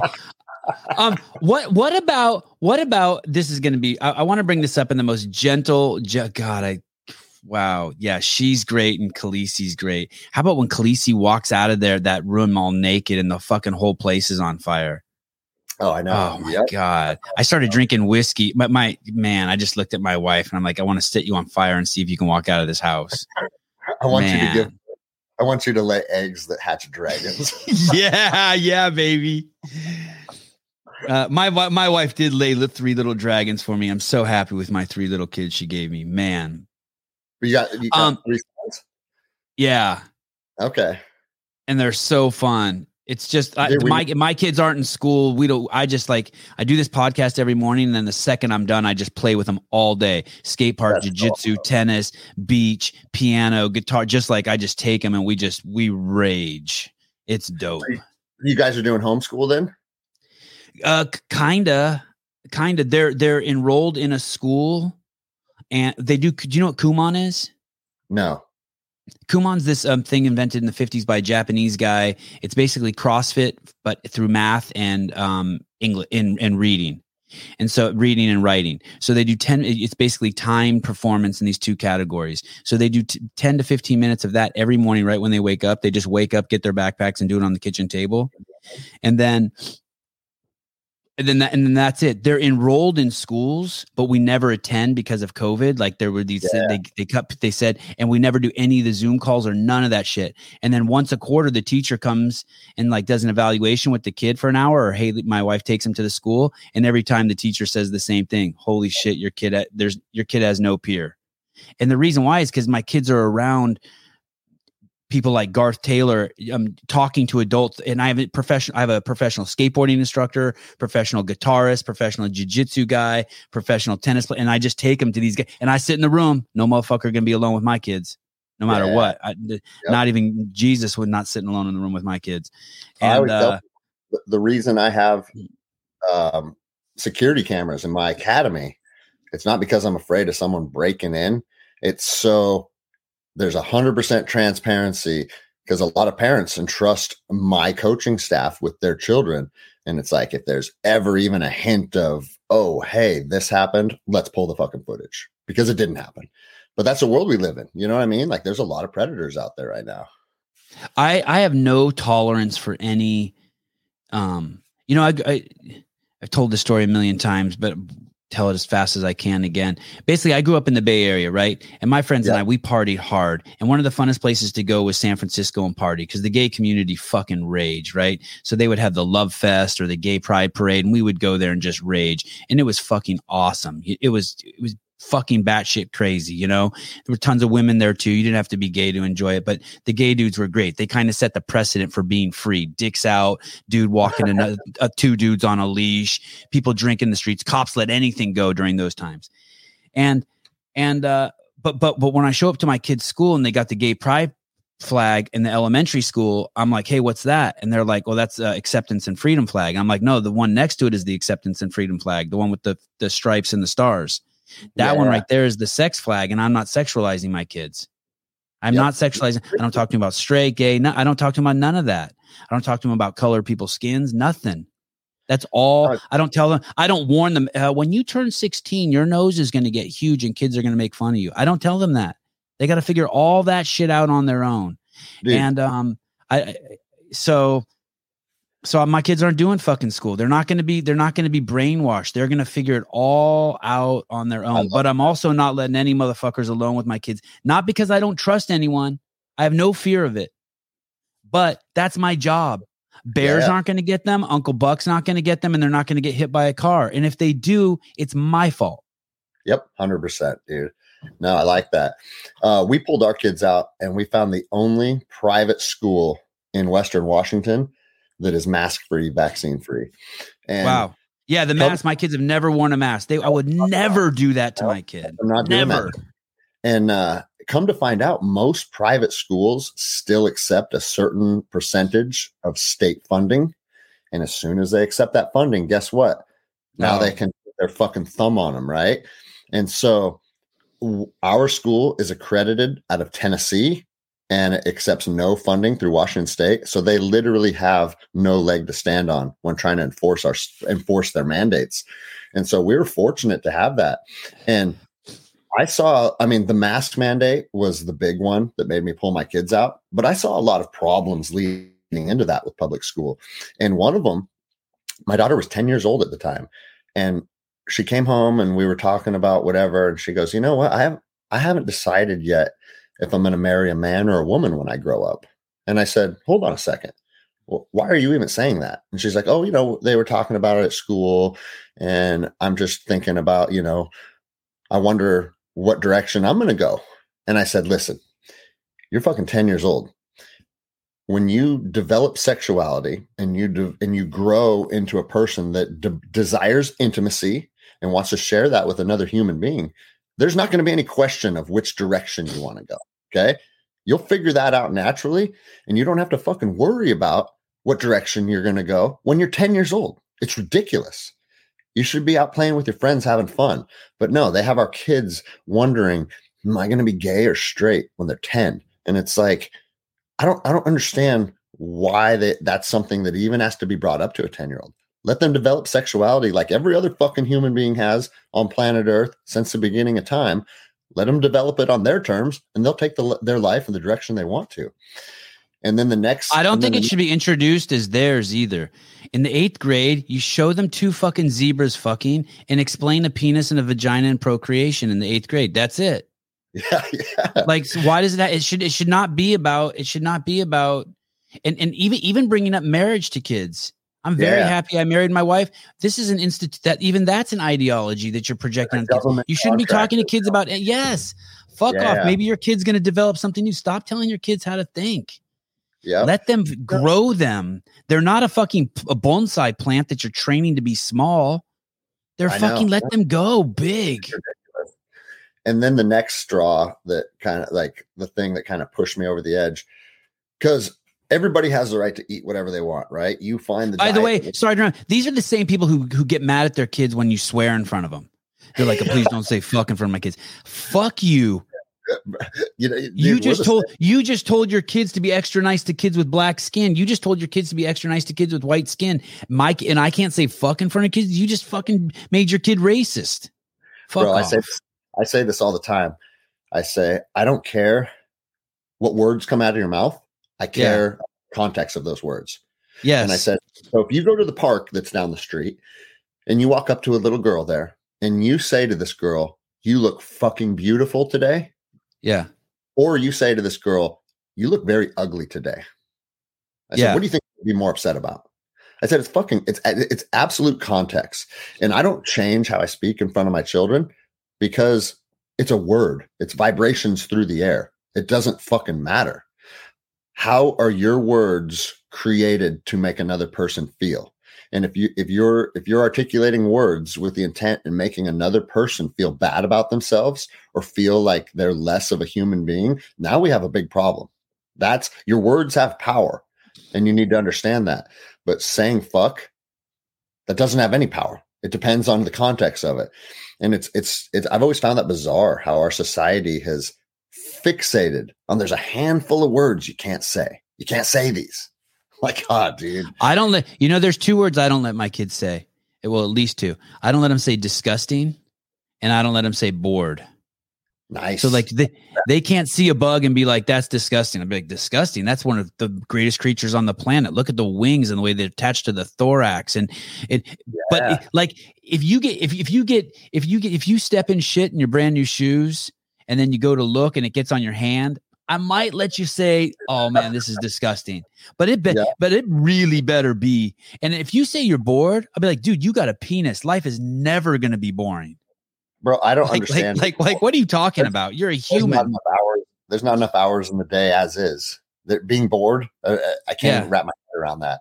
I don't let the kids at my jiu-jitsu academy say the word can't. Oh, that's you good. Because it'd be like, all right, we're going to do break falls to technical get ups right now. And I always have, I'll have two lines going down, and I have the kids that have experience go to the front so the other kids can visually see how the drill works. And then I'll hear kids say, I can't do that. And it's like, no, no, no, no. You might be good at it, but you absolutely are going to try it. And that's right. what I tell them. I, I expect two things from you. I expect positive mindset and the willingness to put in effort. You do those two things, you're going to have really good jiu-jitsu one day. But uh yeah, going back to the school thing, the another one of the things that kind of pushed me over the edge was my daughter came home and said, My science teacher said that our family should go vegan because that's how you can combat global warming. And I'm like, and I was like, okay. Oh before, I even, before I even begin, and and dude, I'm a I'm a very like I'm a carnivore guy. I eat a lot of meat. That's been my. Have diet. you ever been vegan? Have you ever been vegan? Have you tried it ever? No, no, okay. no. And, and, bro, I'm not even like to each his own, right? and right. whatever whatever diet works for your body and we're not all the same that's right. fine right and uh i said okay have you been doing I, any of the raw meat have you done any raw meat stuff no i've been doing a bunch of raw meat okay do you know Shawn baker dr Shawn baker the carnivore i know i know i know of him i'm friends with the liver king so i kind of got like okay I, I, I'm kind. I get a little obsessed with his, and I and I saw you. And I, by the way, I really appreciated the humility with the uh you trying the 51 eggs and showing the video. That that's dope. Yeah, I thought I'd be able shit to. is that. crazy. I thought I'd be able to do that. I was very, very wrong. You're like but, at 26, uh, you're like, all right, you win. Peace. 26 is crazy, dude. dude I do too, and I'm like, I'm good. I'm felt, good. sick for like five hours after that. Oh. Liver King is a beast. But uh no, Shawn Baker is he did. I need to have Shawn Baker on. I'd love to have him on. Sorry, go ahead he wrote the carnivore diet book. He was on Rogan. He's a jiu-jitsu student of mine. He trains at my academy. I know that's crazy. Yeah, it's cool, man. Yeah. So he moved up like six months ago, and just by chance, we had some mutual friends, and he started training with me. But uh no, so when I when I said to my daughter, she goes, "My my science teacher says that we need to go vegan because that's how you combat global warming." I said, "What does your science teacher look like?" That's oh, what I, that's my first question. And and my daughter kind of looks down and smiles. She goes, "Yeah, she's like she's fat." I said, "How fat?" She goes, "Really, really fat." And I said, "Okay, do we take nutritional advice from people that are really, really fat?" No, fuck no. So just erase that from your mind right now. But that was one more thing. I was like, I just I got to get her out of here. And Unless you would take nutritional advice from her if she said by if, if your daughter would have said we eat a lot of meat at my house and the teacher would said well that's good. That's probably why you look like you're in such good shape. I'm vegan and you can tell I'm fat. That's some that's some honest nutritional advice. Yeah, I mean right. that. No and, and here's so, the weird thing about like veganism. It's like listen you can you can take any diet. You can take paleo you can take carnivore you can take veganism and you can make yourself real mm. sick by eating a bunch of sugar and a bunch of bullshit. Yeah. You know? And it's like you see these things like, oh, well, this is vegan. Well, Oreo fucking cookies are vegan. All right. Right. So Right. the, the term vegan doesn't necessarily i- i- is not a sign of health. It's it, it's just that you don't eat animal products and you can still fuck yourself up very bad, you know? You know what's hard is because I come from there. I come from uh, uh, um, Team Liberal, and Team Liberal has built its identity on not the truth, but on not liking um, Team Team uh, Republican. Yeah. and so sure. it's so hard it's so hard you want to do you want to do everything to stay on your it's so it's it's amazing now i just can't even fathom it right as i sit here and talk to you but but i i remember it just being so hard to like i would be around these people. I was around greg glassman all the time every single day and he would always and he was a libertarian and he would always say the left the left. And as soon as he would say that i would i would start to cringe because my parents i love them. They were from the left. You, you know recently my um uh y- did you heard um i want to talk about Cain Velasquez. are you in a hurry to go? We're approaching Oh, no. 90 minutes okay No, if you have to take a talk piss you can, you can always take a piss as soon as you said that, I knew you were gonna say Cain Velasquez. That's fucking bizarre. oh Like I talk- you were going to. I want to talk about that. Um, but um, uh, when Joe Biden said, um, uh, "Fund the police," don't defund the police. I don't know if you heard that in his State of the Union. Yeah, I, I, sat back and I was tripping. I was like, how can he say that? The the the cornerstone of the Democratic Party is to defund the police and was to to destabilize everything and to basically like basically in my community in Santa Cruz, California, and in many places in California, you can steal as long as it's not nine hundred and fifty dollars or more. It's crazy. It puts all small businesses out. And when he said fund the police, so I called one of my liberal friends and I was like, very very like my best liberal friend, and I said, "Hey, dude, did you hear that?"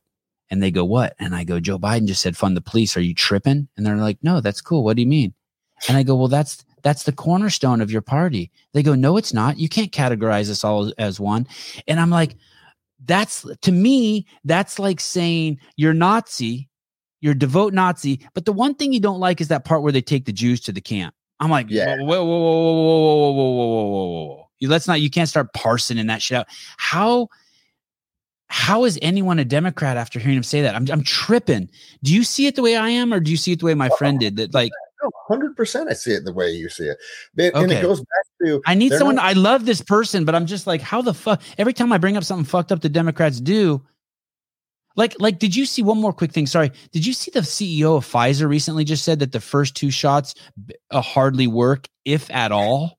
And I'm I like, know. wait, you just you just made 38 billion dollars selling Toyota Siennas, and now that we have them all at home, you're like, well, they don't work. you you got to bring them back to us so we can put new engines in them. I'm like, what?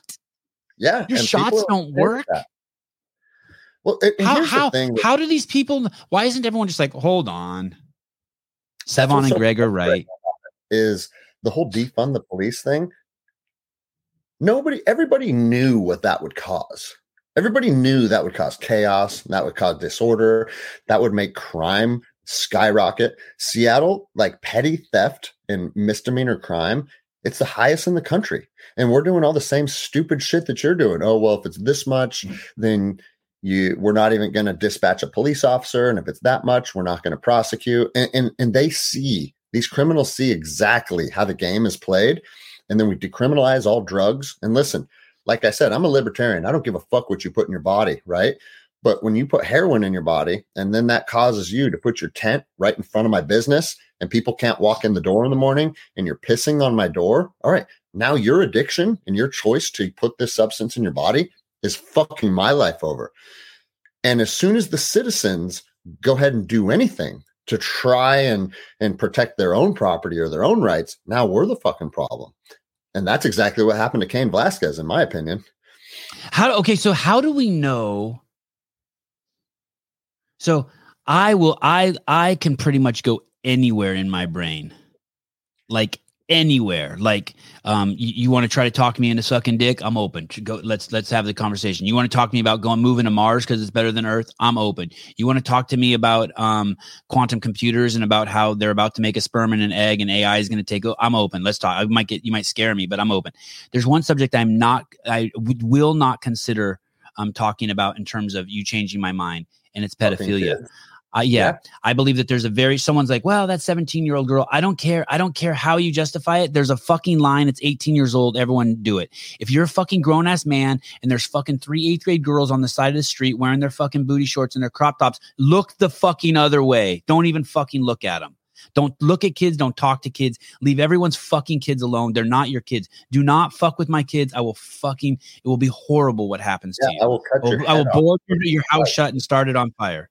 Now, but but but that being said, how do we know that that guy really did that? Like from afar away, everyone's like, "Yeah, can't get him." But like, how do we know that that guy? Like, are we going to find out? And and, and I, I'm so sorry for saying this about Cain because I know he's a real person. But are we going to find out that really um, this guy fucked Cain's wife and had nothing to do with his daughter? Like, how do we know from afar that this is like? Are we just witch hunters? Are, are we just doing witch hunts? So if you look Do you at feel me on that, like like I don't want to yeah. fuck up. It's like this Ukrainian thing's the same way. All these um, people want to feel I, bad I, for Ukraine. I don't want the Ukrainian people to die, but like yo yo yo, like I, I just watched Oliver Stone's documentary and motherfucker, like they're painting it like Putin's going after Nazis, and I'm like, well, that's a different perspective.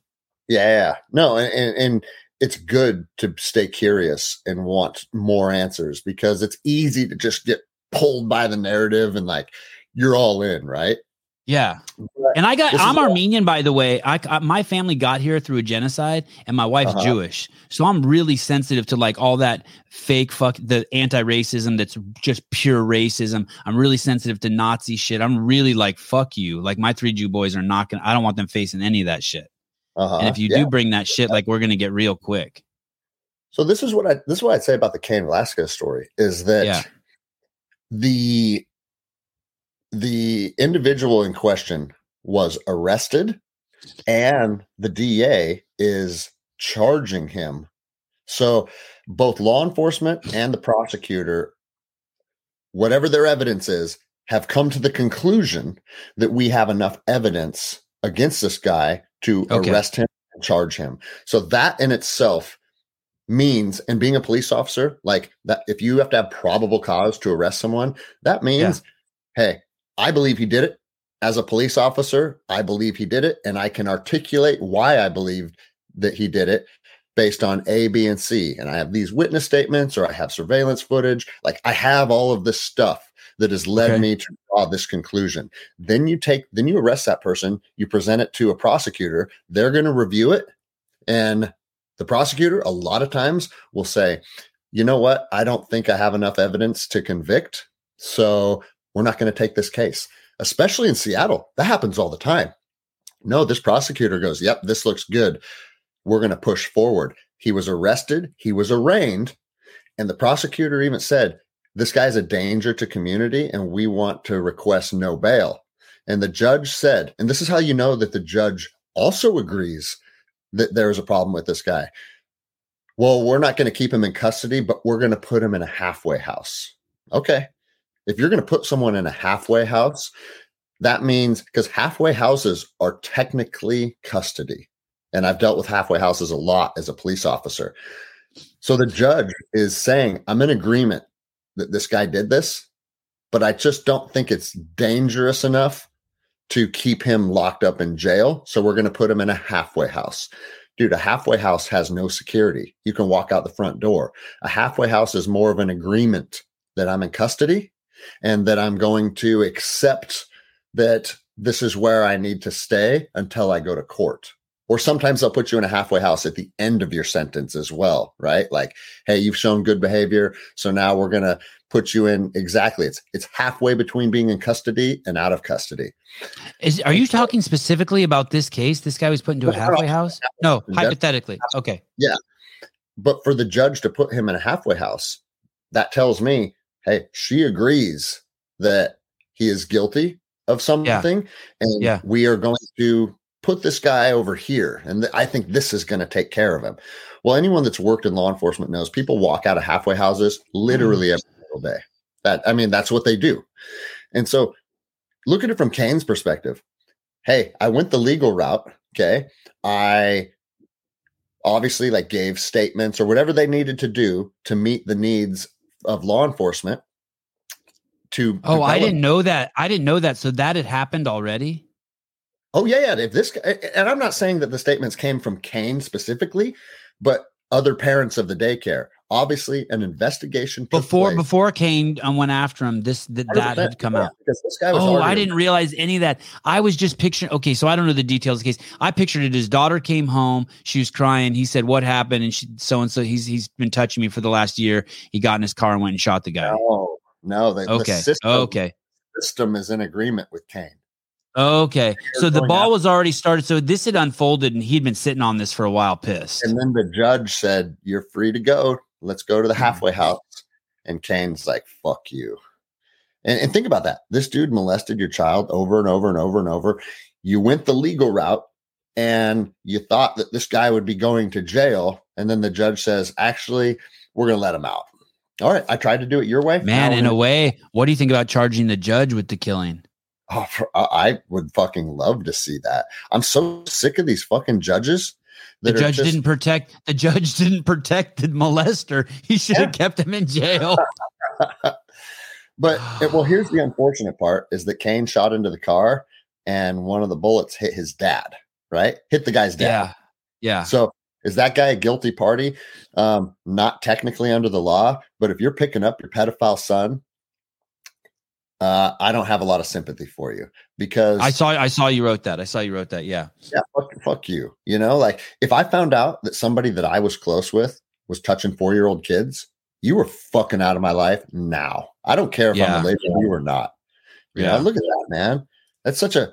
And, and here's the other thing: being a fighter and a jujitsu guy, um, I don't like I said in that post. I don't know Cain personally, but it, I have part training partners that have trained with him.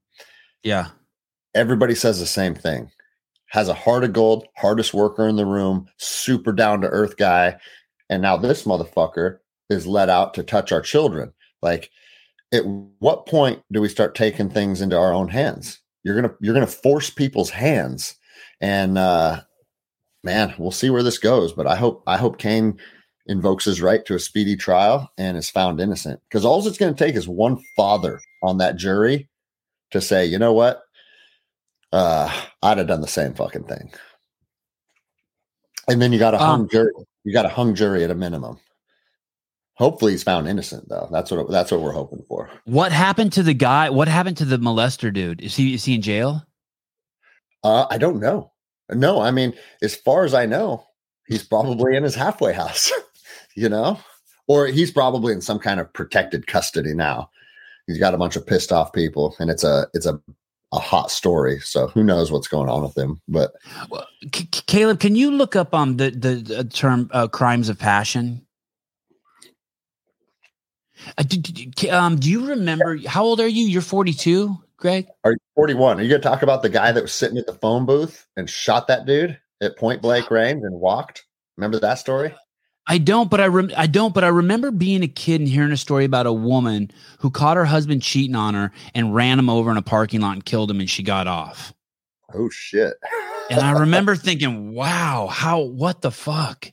Well, let me Uh, let, let me let you in on a little secret about the judicial system. There is no such thing as innocent or guilty.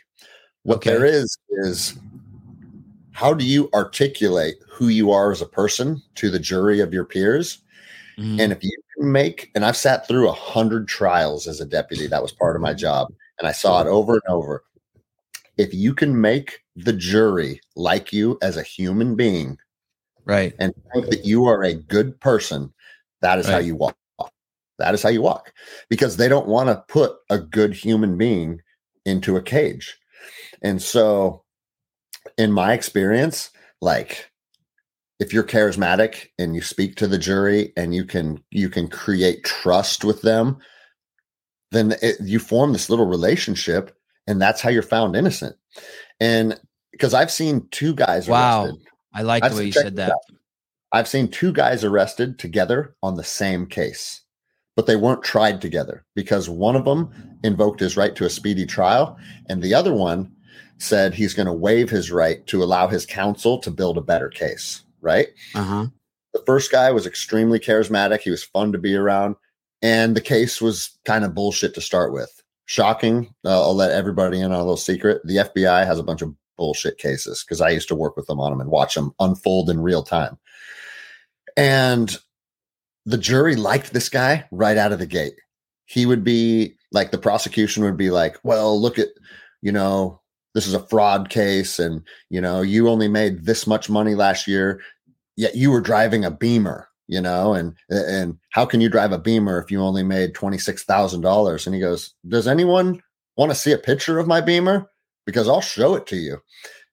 I said and he goes this prosecutor's over here trying to act like i'm living lifestyles of the rich and famous. This is my beamer. And it was like an old dilapidated broken down piece of shit. And all the laughing because they're like oh we're being played here they're trying to act like this guy's a high roller that's his car are you serious that's the that's the Beamer. That thing looks like it barely runs. And they all started laughing. And I could see, I told them, I was like, hey, you're getting the jury on your side. So I think it's a bullshit case. So I'm happy to like kind of coach you and tell you my perspective. He walked a free man, found not guilty of these fraud charges. His partner was found guilty and got like 15 years in custody because the feds throw the book at you when it comes to sentencing. And I remember I, I thought about that a lot because it's two guys that were charged with the same thing that were part of the same organization. One's rotting in a jail cell and one's free. And the only difference was one was fun and charismatic, and the other was yeah. kind of a, a, a, a overweight introvert. And it's like, man, the, the judicial system we have. I mean, I'm not saying that I could come up with something better, but it is absolutely flawed. I mean, it's it's a human. At the end of the day, it's decisions made by human beings and that's they're just inherently flawed. You know. Are you against the death penalty? No, no? I, I want to fucking string people up all over the but, place. But what do you do about that then? Like, so, and I, I really don't want to be mean. This this is going to be come across mean. I don't mean it as mean, but there's so many stupid people. And so you when how do you know that like I mean there's tons of dumb people you know that as a cop it's like you, want, you can't even you believe some shit do you want to know? Isn't the, the jury going? Aren't people going to be killed? Innocent people going to be killed if we have the death penalty? I'll tell you this. This is what they say. This is the saying that they say in the world of law enforcement. Do you know what a jury consists of? Twelve people that were too dumb to figure out how to get out of jury duty. Yes. like, yes. Like that. That's yes. fucked up. Scary too, right? And yes. so I am not. Obviously, I sit here and I say the system's flawed, and I say that uh, what I just said is that it's people that can't figure out how to get out of jury duty. And when you see people that are convicted and sentenced to death, and then they find out through DNA 20 years later that it's wrong, that stuff's fucking horrifying, right? Yeah. Like, yeah. Yeah. And so I would say, I would say, I would only reserve the death penalty for the cases that are like as fucking iron tight as you can have a case. And it's 100% clear like this guy beheaded this little boy and fucked him. Like, okay, I don't want this person on Team Human anymore. He shouldn't be part of planet Earth. Let's fucking just get rid of him. But no, you're right. Everything's nuanced. There are no black and white, right? And like, I agree with you. Like, we see horrendous things happen in our judicial system where the wrong people get convicted. But I also think we need to let these monsters know that are attacking our children. I mean, I'll, I'll tell you, like, I'm not going to give any names, but the older I get, a lot of the girls that are very, very close to me that I've known my whole life in our 30s and 40s, I'm finding out, oh, yeah, I, I grew up being molested. Oh, yeah, I grew up being molested. Oh, yeah, I grew up. And it's like, did, did every fucking girl I know grow up being molested? Is this just fucking normal part of life? Guess what? It's a lot more prevalent than we think that it is. And, and, and a lot of these people that have opened up to me about it, they never said anything because they were little kids, six, seven, eight, nine years old. And they don't come to terms with it until they're 35, 40. There's monsters everywhere out there. And I would love to create a reality where if you're determined to be a fucking monster, we publicly hang you and we put it on pay per view. And uh, uh, you know what I'd like to see on pay per view? I want to see Biden and Putin box. well, you want to see Biden get his head knocked off because Putin's a lifelong martial artist. I know. Hey, you know, uh, funny too. I used to say this, and I used to use Cain Velasquez as the example. I used to say, you know what we should do with these fucking these pedophiles and with these these people? We should do a pay per view event where they have to fight Cain Velasquez to the death. I used to say Damn. that. Wow. Cain is the, Cain is one of the fittest heavyweights to ever exist, and he's a scary, scary person in the cage. And I've fought in the cage before, and I look at a guy like Cain Velasquez, and I think, no fucking way, dude, no way. And so, like, you want to generate money? Hey, you're gonna get to watch Cain Velasquez fight the guy that molested his kids to the death. Two hundred dollar pay per view. The fucking every household in America will be airing it.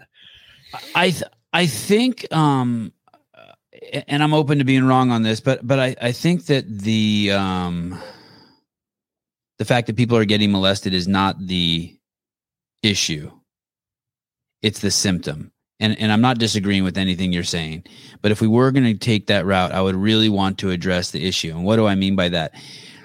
I mean that uh, my friend Travis Bagent said this to me one time. He's a professional arm wrestler, big dude, 300 pound, all juiced up, just fucking dope, charismatic, beautiful man. Right. His his son just won the uh, the Harlon Award as the best uh, Division two football player in the country as a junior, oh, wow. and his and his son and his younger son is um, the best high school quarterback alive today, and just an, an amazing father like when the world was telling this guy, "Hey, go out and get a job," he's like, "Fuck you! I'm raising my kids and I work at strip clubs at night." You know what I mean? Like this uh-huh. dude's the shit. Yeah, he's like, he's actually a role model for me for a dad.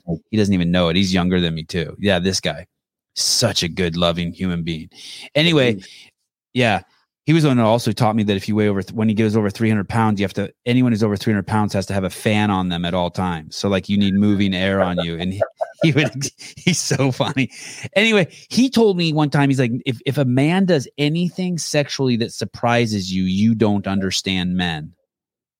And i was like wow that's that's really is true. So what we need is is we need men to be men again and to take personal responsibility and accountability so that they're set up to succeed and not do that like i don't know what exactly what that looks like but and i'm not saying that anyone should be uh, uh let off the hook for fucking abusing sexually abusing people but like this th- there's got to be a, a, greater issue here um uh, what what's the saying? Idle the devil gives idle hands work? Like idle hands I, the devil's workshop yeah, idle. Yeah, I, I, was driving through Kenya one time with Greg Glassman, and on the um, on the corner there were like twenty dudes hanging out, all squatting down low, like Middle Eastern men. This was in Kenya, but they weren't Middle Eastern; they're black dudes, Kenyan dudes, and they're all squatting down low, hanging out, right? You know what I mean, like in that sitting posture position. And Greg goes, yeah. "That's a fucking," and they were all like eighteen years old. And Greg goes, "That's a fucking big problem." And I go, "What is?" He goes, "You never want to see fucking young dudes in society not busy." And you mix that with fucking what Travis says, and you got a problem. Like when a, by the time a boy's twelve to thirty five, that motherfucker needs to be kept busy, right? Yeah. No, I mean, I think. I mean, who knows all the contributing factors? But I think a big thing is that we don't really celebrate masculinity anymore, and like men filling the role of protector is actually something that's meaningful. Oh, wow. Important. And I, I teach wow. it at my academy all the time. I'm like, guys, you might not hear this outside of the jiu-jitsu academy, but in uh, in uh, between these walls on these mats, these girls that are training with us, they have to show a higher amount of courage and and, and they have to and it's they put themselves in a more vulnerable position than you have as a man to be here. Therefore, it is up to us to take care of these ladies we can train hard with them and, and we can give them good jujitsu, but we got to take care of them. We got to look out for these ladies. And I hear it all the time from the girls that train with us. They're like, we feel safe in your academy. And it's like the men in women's lives, I think they should go out of their way to make them feel safe. And right. we have lost our roles. I mean, men and women are different, period. They want to right. tell us that we're the same and that there's no differences. We're different. And I'm not saying one is better than the other. But I feel like we're losing touch with celebrating both masculine and feminine energy. And part of a role of a man is to be the protector. Look out for the ladies in your life. And uh, that's how I've been wired my whole life. And it gets celebrated by most of the ladies in my life. And I'm not even talking about just my wife and my daughters, but girls that are friends with us and that are within our circle, I hear it all the time. Man, when we when we're with you, we feel safe. And it's like you need to figure out a way to make the women in your life feel safe. And that that falls on all of us. That's not my role. That's I feel like that's every man's role in society. And if more people would embrace that, we would probably have less people being victimized. But what a great! I'm, I'm not a big fan of um the uh, for I because I fucking hate the word gender and it's misused. I only believe in sex, cock and balls, vagina, and a small percentage that have both. And when it's uh-huh. conflated with gender, I fucking can't stand it. I had to correct my guest yesterday. Um, uh, because gender is your imagination and i don't even know what my gender is because i don't even think about it nor do i give a fuck i just know that i'm a man but if i were to go down that i really like that as the definitive quality of a man. And you told some story. It's interesting. A man is there to protect the tribe, and women are there to protect men from themselves. Kind of like my wife and your wife. Like before I go on the podcast, my wife would be like, "Hey, you know the racism talk." Like I get really upset. Eh, like like when people say N word, I'm like, "Hey, you're a fucking bitch. If you if you need to say that word, don't say N word." Say the fucking word. I listen to it a hundred times every day when I sing songs, and I sing it out loud every time. So fuck. Up. I was like, ah, can you tone that down a little bit? I, that that scary. You know what I mean? She's looking out for me, but my job in the she's protecting me from me, just yeah. like your wife protected you from you when she sped by that guy. But your job is to protect her, and I and I really like this. And same thing with my kids. My wife is there to protect my sons from me. You know, I'm yeah, you know what I mean? Like I'll fucking snap on someone and carry them to their room and she's got to be like, yo, yo, I got this, you know? and I'm like, okay, good. Um, but, uh, yeah, th- that is a, what a great definition, smooth definition for a man. Your job, and then you would probably hurt, you know, then how built into that, believing that men are to protect people, built into that is, is don't hurt people. Don't 100%. rob them. Don't steal from them. Don't punch them. Don't molest them. Don't do oh, anything that's against their will. Yeah, that's a great definitive characteristic of man. And this is where, and I know I'm biased because I run a jiu-jitsu academy, but a lot of personality traits and characteristics can be honed on the mat. And if you teach people about these things and you put them in an environment where they get to actually implement them, like I see it in the little kids already like the little kids like taking care of the girls you know? And the ones that don't know how to do it yet i'll talk to them and be like hey i saw you hit a throw and you threw her as hard as you could okay? If you want to throw him as hard as you can that probably makes sense but she's three years younger than you and this is her second class. Why would you why would you think that that's okay? And start making them think and and, and ruminate on these different perspectives. And man, I'm telling why you. Why don't you? Why do you have to say that to some kids? You've really touched on a really fucking sensitive point with me. My kids are fucking great. If there's a new kid in the fucking academy, the teachers always put him with my fucking seven year old gray belt. He's been there three yeah. years. He lets fucking everyone do everything to him. But there's always some fucking asshole fucking kid who's like 80 or 90 pounds who thinks he's going to go after who my who, who's nine years old who's going to go after my son who's 50 pounds and seven and it's like, I, think, I just like, I would, my kid would never do that to your six year old. Like, no fucking way. I think a lot of people, and I don't even say children, because I see yeah. this in the adult class too. When they are shown their deficiencies and you shine a spotlight on their deficiencies, they get combative and they get aggressive and they, they they they're taking these efficiencies and they're attaching like personal emotions to them instead of detaching and saying hey you know what? This girl just kicked my ass because she has better jujitsu than me so what should i do? I probably need to get better jujitsu no they allow frustration and anger to be the emotions that surface and then their behavior is a reflection of those emotions. And so you see it on the mats all the time. I'll see a, a new guy come into jujitsu especially like if it's a young police officer or something and I'll have like a 23 year old girl just tie him in a knot. And a lot of times that's a hard pill for a man to swallow.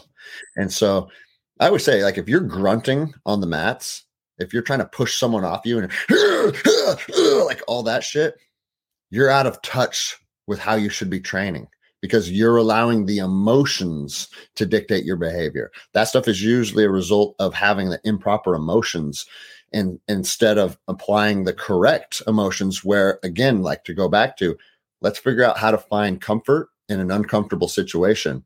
Now I'm going to try and dissect this with logic and with technique. But that's what jujitsu teaches you. And if you don't, if you don't adopt that approach, you're going to be getting strangled all the time by girls. And so, like, my daughter's 12, she's a gray belt as well. And she beats up 14, 15 year old boys regularly, sweeps them, get on tops of them, arm bars them. And it's like, that's a tough pill to swallow. And I think about when I was a 15 year old kid skating after school every day, getting in fights with other dumb skater kids. If I went to some academy and I put on a, a, a, a bathrobe and some 12 year old girl started strangling me, and that's a that's a tough pill to swallow. And people do one of two things with it. They either accept this as reality and I'm going to need to change my my path and, and develop capability and become better or i'm going to allow it to become to frustrate me and i'm going to interject ego and i'm going to have problems with it. And uh you know jiu-jitsu either you either change or you see yourself you see your way out. You know that's the only two options. By by that you mean you stop? Uh, you don't yeah, be a practitioner anymore? Okay. Yep.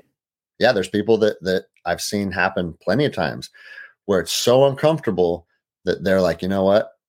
I'm just basically, I'm just going to hide from this. Cause like Joe Rogan always says, you can't be full of shit when you're on the mats. When you're on the mats, you ha- there's a pecking order. And I don't say that with like negative connotations. Like, when, no, no. When we're on the mats, it's like, I, I generally have a pretty good idea of who I can smash, who can smash me. And so does everybody else down the line. And once you kind of know where you fit in with a group of people, it's actually comforting. It's like, okay, I know, I know my place. I know who, I know what I can bring to the table. I know my strengths. I know my weaknesses. And so does everybody else in the room. Would and you just, roll, would you roll with a blue belt or a white belt and let them tap you 10 times in a row? Um, I roll with my blue belts and my white belts all the time, but this is what I tell them. I'll let you work, but I won't let you finish me. And that the reason I say that is because if you finish me, I want you to know that you earned it. Right. And I got I got put to sleep by one of my white belts mm, six months ago. And at the end of class, when everybody's lined up, I brought him up and I told the whole class, I'm like, Evan is 17 years wow. old, and he put a black belt to sleep tonight. And the reason that I'm saying this in front of all 35 of you is because there's a lot of black belts out there that if they get caught, they try and hide from it. Or they try and say, Hey, you know, I was letting you work. And then, you know, and, and in my opinion, you are taking away from that person's accomplishment. And so I want my for hundred percent you are hundred percent you are. I want you to know that if you submit me as your coach, you earned it, and I'm proud of you. Like you didn't get, you didn't get good enough jujitsu to submit me by chance. You got good enough jujitsu to submit me because you've been showing up, you've been putting in the work, and on any given day, I don't care who you are, like if somebody uses the right technique against you and you fail to see it coming and you don't implement the correct defense, you're going to get caught. That's what makes this so fascinating. It's a lifelong journey to continuously get better and hone your techniques.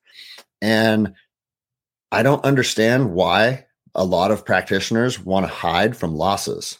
Like that's part of the game, you know? Uh, Gordon Ryan says it all the time. And I'm still, I'm still trying to hone this and develop it to even a higher level to where I'm 100% comfortable just getting submitted by anyone at any time because I'm not there yet. I'm the first to admit it. I want to win when I roll. But Gordon Ryan, who's arguably the best Nogi grappler ever, he says he gets submitted 20 times a night. And he goes, I get submitted 20 times a night because I'm constantly putting myself in extremely dangerous situations. And then I figure out how to work out of them. But part of doing that is you're going to start getting caught a lot more too. You know, I had um uh do, do you watch UFC? Of course. Yeah, yeah. Yeah. Um I had Alexander Volkanovski on the show. Oh, nice. And, and uh and um uh, uh and, and you remember Brian Ortega had him in that rear I think it was a rear naked choke. That's what you guys call that, right? Uh-huh. He said that he may even went to B team and done it. He may have even went I can't remember where he went. He went somewhere crazy, and that's all they practiced. Okay, put Alexander in the deepest fucking rear naked choke you can. and they would start like that with them and try to choke him out. And and, and he just he practiced that and practiced that and practiced that and it paid off when he went against Brian Ortega. Yeah, because Brian Ortega is good at squeezing necks. That's what you know. That's one of his strong suits. So no, that's a smart. That's a smart approach to fighting him. Because if you're fighting Brian Ortega, you're going to get put in a guillotine or, or RNC. Like that's going to happen probably. And so the humility that it takes on Alexander Volkanovski to do that, right? Okay, yeah. uh, okay, Nikki, go ahead. Fucking get behind me. You outweigh me by 70 pounds and sink it in as deep as you can, no matter what. Don't let go. like, cool, oh, fuck. I I don't practice jujitsu. I have this excuse. My, I have a really fucked up back, and, and um, I was deadlifting a, like a few. I've, I've, always had a pretty fucked up back, but when I was uh, uh, three years ago, I hurt it so bad one time that I couldn't like move for like three days, and I go, I can never fucking risk that ever again while I have kids. So like I just yeah. I just all cut all my weights in half, and I, I train like a motherfucker, but I don't do it, and I'm kind of bummed. But um, but well, I, I have heard that. Go ahead yeah you just got to be honest with yourself and i tell people all the time when they're when they're considering signing up for jiu-jitsu just know part of doing this like if you're training jiu-jitsu something hurts period yeah i don't mind something hurting i don't want my back to seize out there and that's yeah. it then i'm fucking fucking can't drive the kids around in the van for four days and i haven't had it happen to me in three years knock on wood but it is fucked up when it happens bro and i'll tell you this and i say uh-huh. this that most jujitsu practitioners practitioners don't say this. Mm-hmm. My jujitsu has an expiration date. Like I know mm-hmm. that, and I'm okay with that. This is going to be a journey that I'm all in on, and I have been for 19 years now. But at the at the same time, like walking up and down the stairs is hard for me now, and I'm 41. You know, I just had a bunch of uh, uh, stem cell treatment in my knees, and I actually think it's. I working. saw that in Texas, right? You went to Texas, and uh, but at some point when my body when it when it starts to be diminishing returns right? It's like if going to jiu-jitsu makes me feel worse than feeling better then maybe it's time to focus on yoga and do a new like in my 70s or 60s or whenever that day comes start a new journey. And i'm okay with that. I just know that the way that i train now is not sustainable. So it either needs to drastically change or maybe i move on to something else yeah, that's a that's an interesting picture because my orthopedic surgeon said I needed new knees, and when I posted that, I had a bunch of doctors write me, and they're like, "Uh, your knees actually look pretty good. Like they're fucked up, but they're nowhere near needing a replacement." And it's like, trust your instincts. You know, when my doctor yes, said, "Yes, yes," yes." when my doctor said that, I was like, "This doesn't make sense." Like, I'm, I was 38 at the time. Why would I need? Why would I need new knees, even though I'm in pain? And uh, he was just very reluctant to agree to any other treatments because he's a surgeon. What does he want to do? He wants to cut you, you know. Um, are you friends with any of the guys at the at the police at the police station anymore? Where where you came from? Yeah, yep, absolutely. Yep. And, and and they realize that that you don't judge them. You realize that they realize that you know that everyone's on their own journey and they do what they do and you do what you do. For sure. Initially, it was it, it kind of hurt a couple relationships. Yeah. Uh, you know, some of them felt like, and, and, there were some of them that even felt like I did it on purpose just to create an exit strategy. And it's like everybody kind of came up with their own little theories, and it affected yeah. some relationships for sure.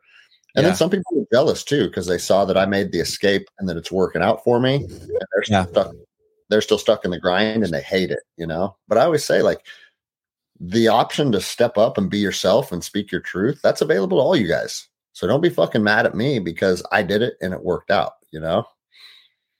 When I um when so uh when Greg sold CrossFit, there was an article in the New York Times, and it painted me in a really negative light. And of course, it was it was all ambigu- ambiguities. None of it was true, and anyone could go to and, and, check the source that they got it from and see that it's not true, or, or, or make their own judgment on it. Instead, they just read the article. And then in the in the incoming CEO, Eric Roza told some of the staff, "Is this guy going to resign?" So basically, I knew that I was fucked from day one because he this guy's woke as fuck, and he read the uh, article, and instead of like addressing me directly or checking the podcast that was being referenced that I did, um, he uh, he said, "Is this guy going to resign?" And when I when I did get fired finally, um, I could tell like I could tell like my friends who worked there were scared for me. Like you know what I mean? Like I I felt the it was an interesting way the way they showed their love for me. They it's a trip. It comes in different forms, right? Some people are yeah. like it, it, comes in different forms, but it, but it's not it's not easy for the people um it's not easy for the people around you too when you get fired. They're trying to figure out what story to tell themselves. Um but I, but I will say this: it, it, it didn't take long before, man, I felt so free. Did you feel that feeling? Like all of a sudden, I was like, oh, I like I didn't even I, know that there was like a fifty pound weight on my chest, and then it was gone. Hundred percent. I tell cops all the time. I said, if you walk away from the profession, you feel a metaphoric and a and a literal weight come off you because my vest was like 37 pounds or something crazy, right? Like we're adding new stuff to the vest every single day. Oh, you need to start carrying a taser. You need to start carrying Narcan. Oh, now you need body armor. You need this, you need that. And bro, like I my department's 12 hour shifts. And, and by the end of it, you just feel beaten down by sitting in a patrol car all day. But it's not only the physical weight of the job, it's the emotional weight of the job. Because as a patrol officer, what are you doing? you are getting dispatched to problems. You don't get a call because someone wants to say something positive to you. You get a call because right. someone just broke into a car, someone's using drugs on the side of the road, somebody touched a kid, and on and on and on. And you don't realize until you walk away what it's doing to your soul being surrounded by negativity all day, every day. And I'll tell you this too it's not only the job, but even in within the job, this cop bitching about that cop, this cop mad about his sergeant, this chief just fucked me. And man, I only got two more years until retirement. And it's like a lot of police officers are in a very dark place. And so when you're at work, you're surrounded by that darkness. And this is what I tell cops all the time. I've yet to meet the cop that's been doing the job for more than a decade and is still like vibrant and passionate about it and loves ah. putting the uniform on. I honestly think law enforcement should be a 10 year career from 25 to 35. Like young guys still figuring it out, still want to run and gun and get after it. Yeah. Yeah. And, and I mean, some of the specialized units when you're talking about detectives and, and homicide and stuff sure you can have some of your older cops there that have more experience that are that are more proficient in investigations. But being a beat cop walking the patrol or driving the patrol like i don't think there's longevity in that. I think we should figure out a way to if this is a career people want to chase put them in that for 10 years and then there's some type of natural progression where you still you get your you get your uh your pension you still get to hit retirement and all that stuff that people are chasing. But maybe after your 10 years of on patrol we shift you to something different. And i don't necessarily know what that is but it, it i mean that there's a reason why most police officers statistically die within five years of retirement. It's because you've done 25 years with nothing but cortisol filling your fucking veins and then right, you retire right. you know? Right so it's a sad it's a sad career and very and you make it to 10 years and you want to make it to the end right? So you kind of just like you do those the first 10 you do with a smile on your face and the last 10 yep. you're just like fuck. I, you know i have a lot of friends in law enforcement and in um, firefighters especially now who like have expressed that to me. I'm fucking can't wait till this is fucking over and i'm like oh Bro, man that sucks. I hear it every day and i hear yeah. cops say man i only got i got seven years till retirement. And i'm like yeah. Think about your life Seven years. You're going to give seven years to something that you're not passionate about anymore, something that you think is hindering your growth and hindering your your soul. Seven years just to get a paycheck after that? Like, guys, you can do fucking anything you want in this world. And there's a good chance that whatever your retirement pension is going to be, you can figure out something else that'll meet or exceed that. You just have to be willing to fucking try it. But again, to go back to what I said, like I've been around death enough as a young man to know that this experience on oh. earth is oh. it is finite. And your lights are going to get turned off one day. And is that going to happen tomorrow or is that going to happen in 40 years? I don't know. but I'm not going to live in a manner where I accept the next decade of my life is going to suck. Like it doesn't make any sense. But a lot of people are content doing that and it's it's sad, man. Jacob, thank you, man. 17 years. That's fucking amazing. Good job, yeah. dude. Thank you. That's fucking rad. And, and and obviously, like I always say, I always give this caveat too. I was a police officer or in law enforcement in Los Angeles and Seattle. So very left-wing progressive cities. And most police officers hold what I would say uh, conservative values. And so a lot of the, a lot of cops in those cities are in constant conflict. But if you're a police officer somewhere in Texas or whatever, like I've heard people be like, reach out to me and be like, bro, no, no, no, no. Like, man, I love my department and I love my community. Like when you're on patrol in Seattle, everyone's looking at you kind of sideways right? Yeah, yeah, yeah. Hey, dude, any any city that lets the fucking people take over a police station, like what happened in Ferguson or what happens in Seattle, that that's fucking complete horseshit. They yes. fucking lit a police department on fire with policemen in it who had to be rescued from the roof. Those people who this isn't fucking 1850. Those people should be fucking taken out and having the shit beat out of them. You, I don't care who's in the building unless unless unless they fucking touched your kids, you do not fucking light a building on fire with people inside. This is this is so gross. No, insanity. And like, like my friends, like I said, my my thing took place right before the George Floyd incident, so I didn't have a front row seat to the riots. But my buddies were downtown Seattle having Molotov cocktails thrown at them and stuff. Oh, and meanwhile, our our city council and our mayor is just like, oh no, it's the summer of love. It's all good. And it's like it, it's really hard to maintain like a positive outlook as a p- patrol officer in a city where your actual city leadership will turn it back on you in a moment's notice. And insane. that's why it's yeah, it's insane, man. Insane. I I do I think that um I think I think what we we get what we expect from our public servants. I don't think uh, no. It's nuts that they did seven hundred million dollars damage to Ferguson. It is nuts. It's nuts that people were allowed to do thirty million dollars damage to the Capitol building.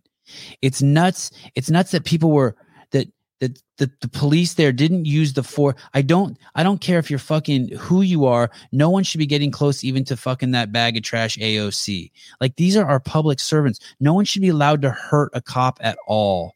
You that's uh, man, I, I I'm so I they should in, in, my my mind they should always be given the benefit of the doubt police officers always always always there are public servants we've asked them to be put in harm's way this poor fucking lady who pulled her fucking taser instead of her fucking gun and she's oh, been on the man. force for over 20 years and she's in jail. This is who the fuck does that?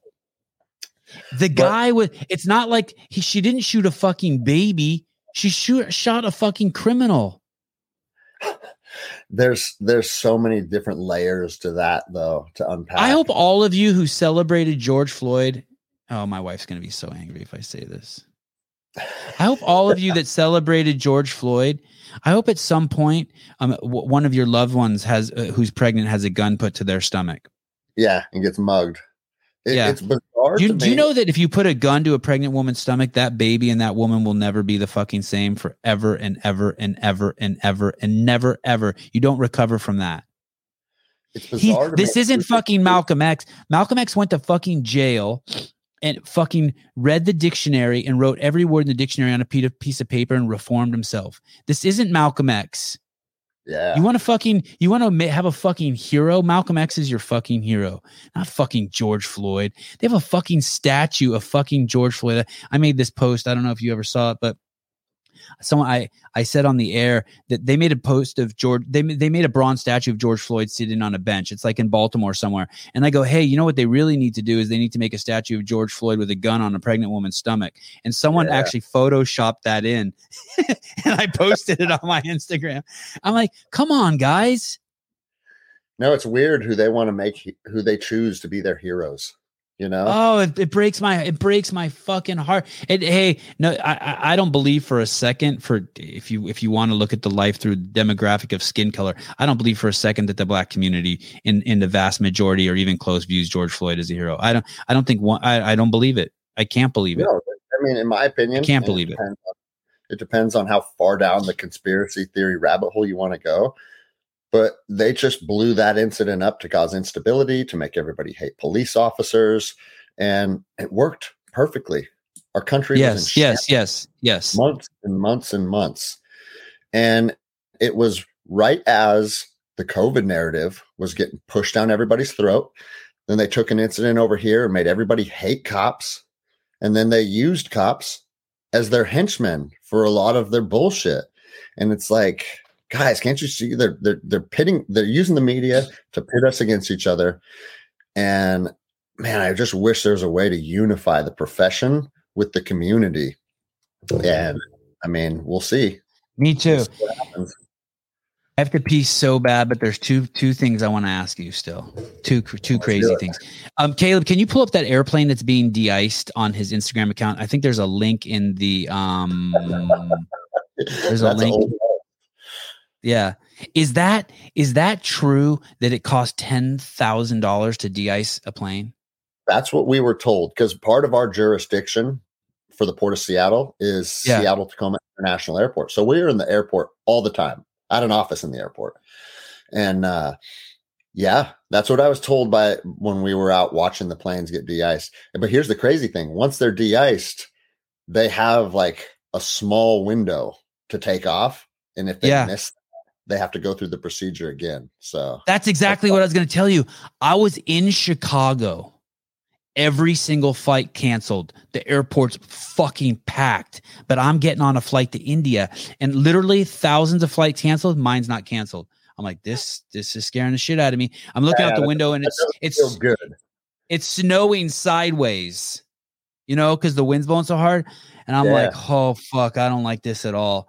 And I get on the plane, it's a big old fucking double decker 747. And I'm like, hey, uh, why is this the only flight that's fucking leaving here? And she's all because there's people in India who need to come back. I'm like, ah. Yeah, that's I not the answer I'm looking for. so so we we cruise out there onto the we they de-ice the plane and we cruise out there onto the tarmac and the pilot gets on and says hey we're turning back there's a 10 or 15 minute window that we have to take off before the plane the de- plane has to be de-iced again and we didn't get off in time i'm like this is fucking horrible Yeah, that, uh, I think I would have just got off the plane. they turn the plane back around, they de-ice it again, and we go back out out there onto the tarmac. And as we take off, I look over and I can see the stewardesses are holding hands. Oh shit, dude. I'm like, this is so fucked. But we got off, and literally within 30 seconds of getting off the ground, blue skies. We, I mean, it, it was three o'clock in the afternoon, and it was pitch dark because of the storm. And we got up, and it was fucking. I was like, yeah, baby. Next stop, Mumbai. Um. Oh, Okay, 10 grand. Wow. That's not cheap. What was my other question? Shit, I lost it. I forgot it. Public, I wanted to talk about public breastfeeding. Oh, okay, let's do this. Will you pull that shirt up? We'll we'll leave we'll leave on a sour note. We'll, I'll be really aggressive towards Greg here. You guys will like this. Look at this shirt. This guy fucking claims that this is his best, best favorite shirt. This is many years ago, people. Do you still own this shirt? When I see a hand like this, I just think of racist, sexist, homophobic commies. Man, this shirt? And look at me digging through your shit. I'm like, okay, if this guy gets out of line, I'm bringing this shirt up. so you see what it says? It says CrossFit Lake Stevens Summer Scuffle. Okay. So that was a CrossFit event at our gym. And Mm-hmm. like I said at the beginning of the podcast, I don't run the CrossFit side of the house. I run the jiu-jitsu side of the house. well, you But tell that guy he needs a new logo because that one triggers my. Li- I got still a little bit of liberal in me, and that triggers me. At That is every time I. 260 s- 268 weeks ago. That was before, I think that was before that that symbol meant anything. You're a reformed man. Oh, they took it from you. Okay, good. All right, all right, all right. That is that's what is that? Six years don't- ago. Don't take that down. I'm going to take a picture of this and then Uh-huh. I'm going to read I'm gonna send this to the person that made this shirt and be like, bro, I'm catching flack from your shirt 268 weeks later. Oh, I still have a little liberal in me, hunting people down for their past, for their past.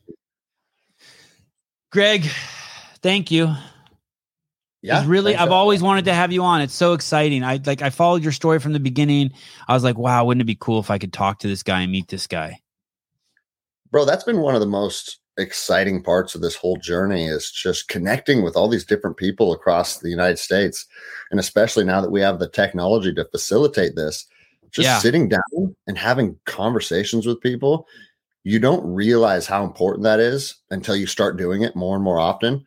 And I tell people all the time, like, I would do my podcast if it generated zero dollars because when in life do we sit down and talk with another human being for two, three hours at a time? It's right. not really part of what we do anymore, but it feels good and it helps pers- you gain perspective, helps you learn about other people. And uh, man, I just recommend like take the time to have conversations. Don't worry about if we're going to put it out on YouTube or not. Like do this with people in your community, do this with people on your jujitsu team. And right. it's it, it, it touches you in a primal way for sure. Well, thank you. I've come a long way thanks to people like you. I appreciate it. Caleb, Thank you. All right.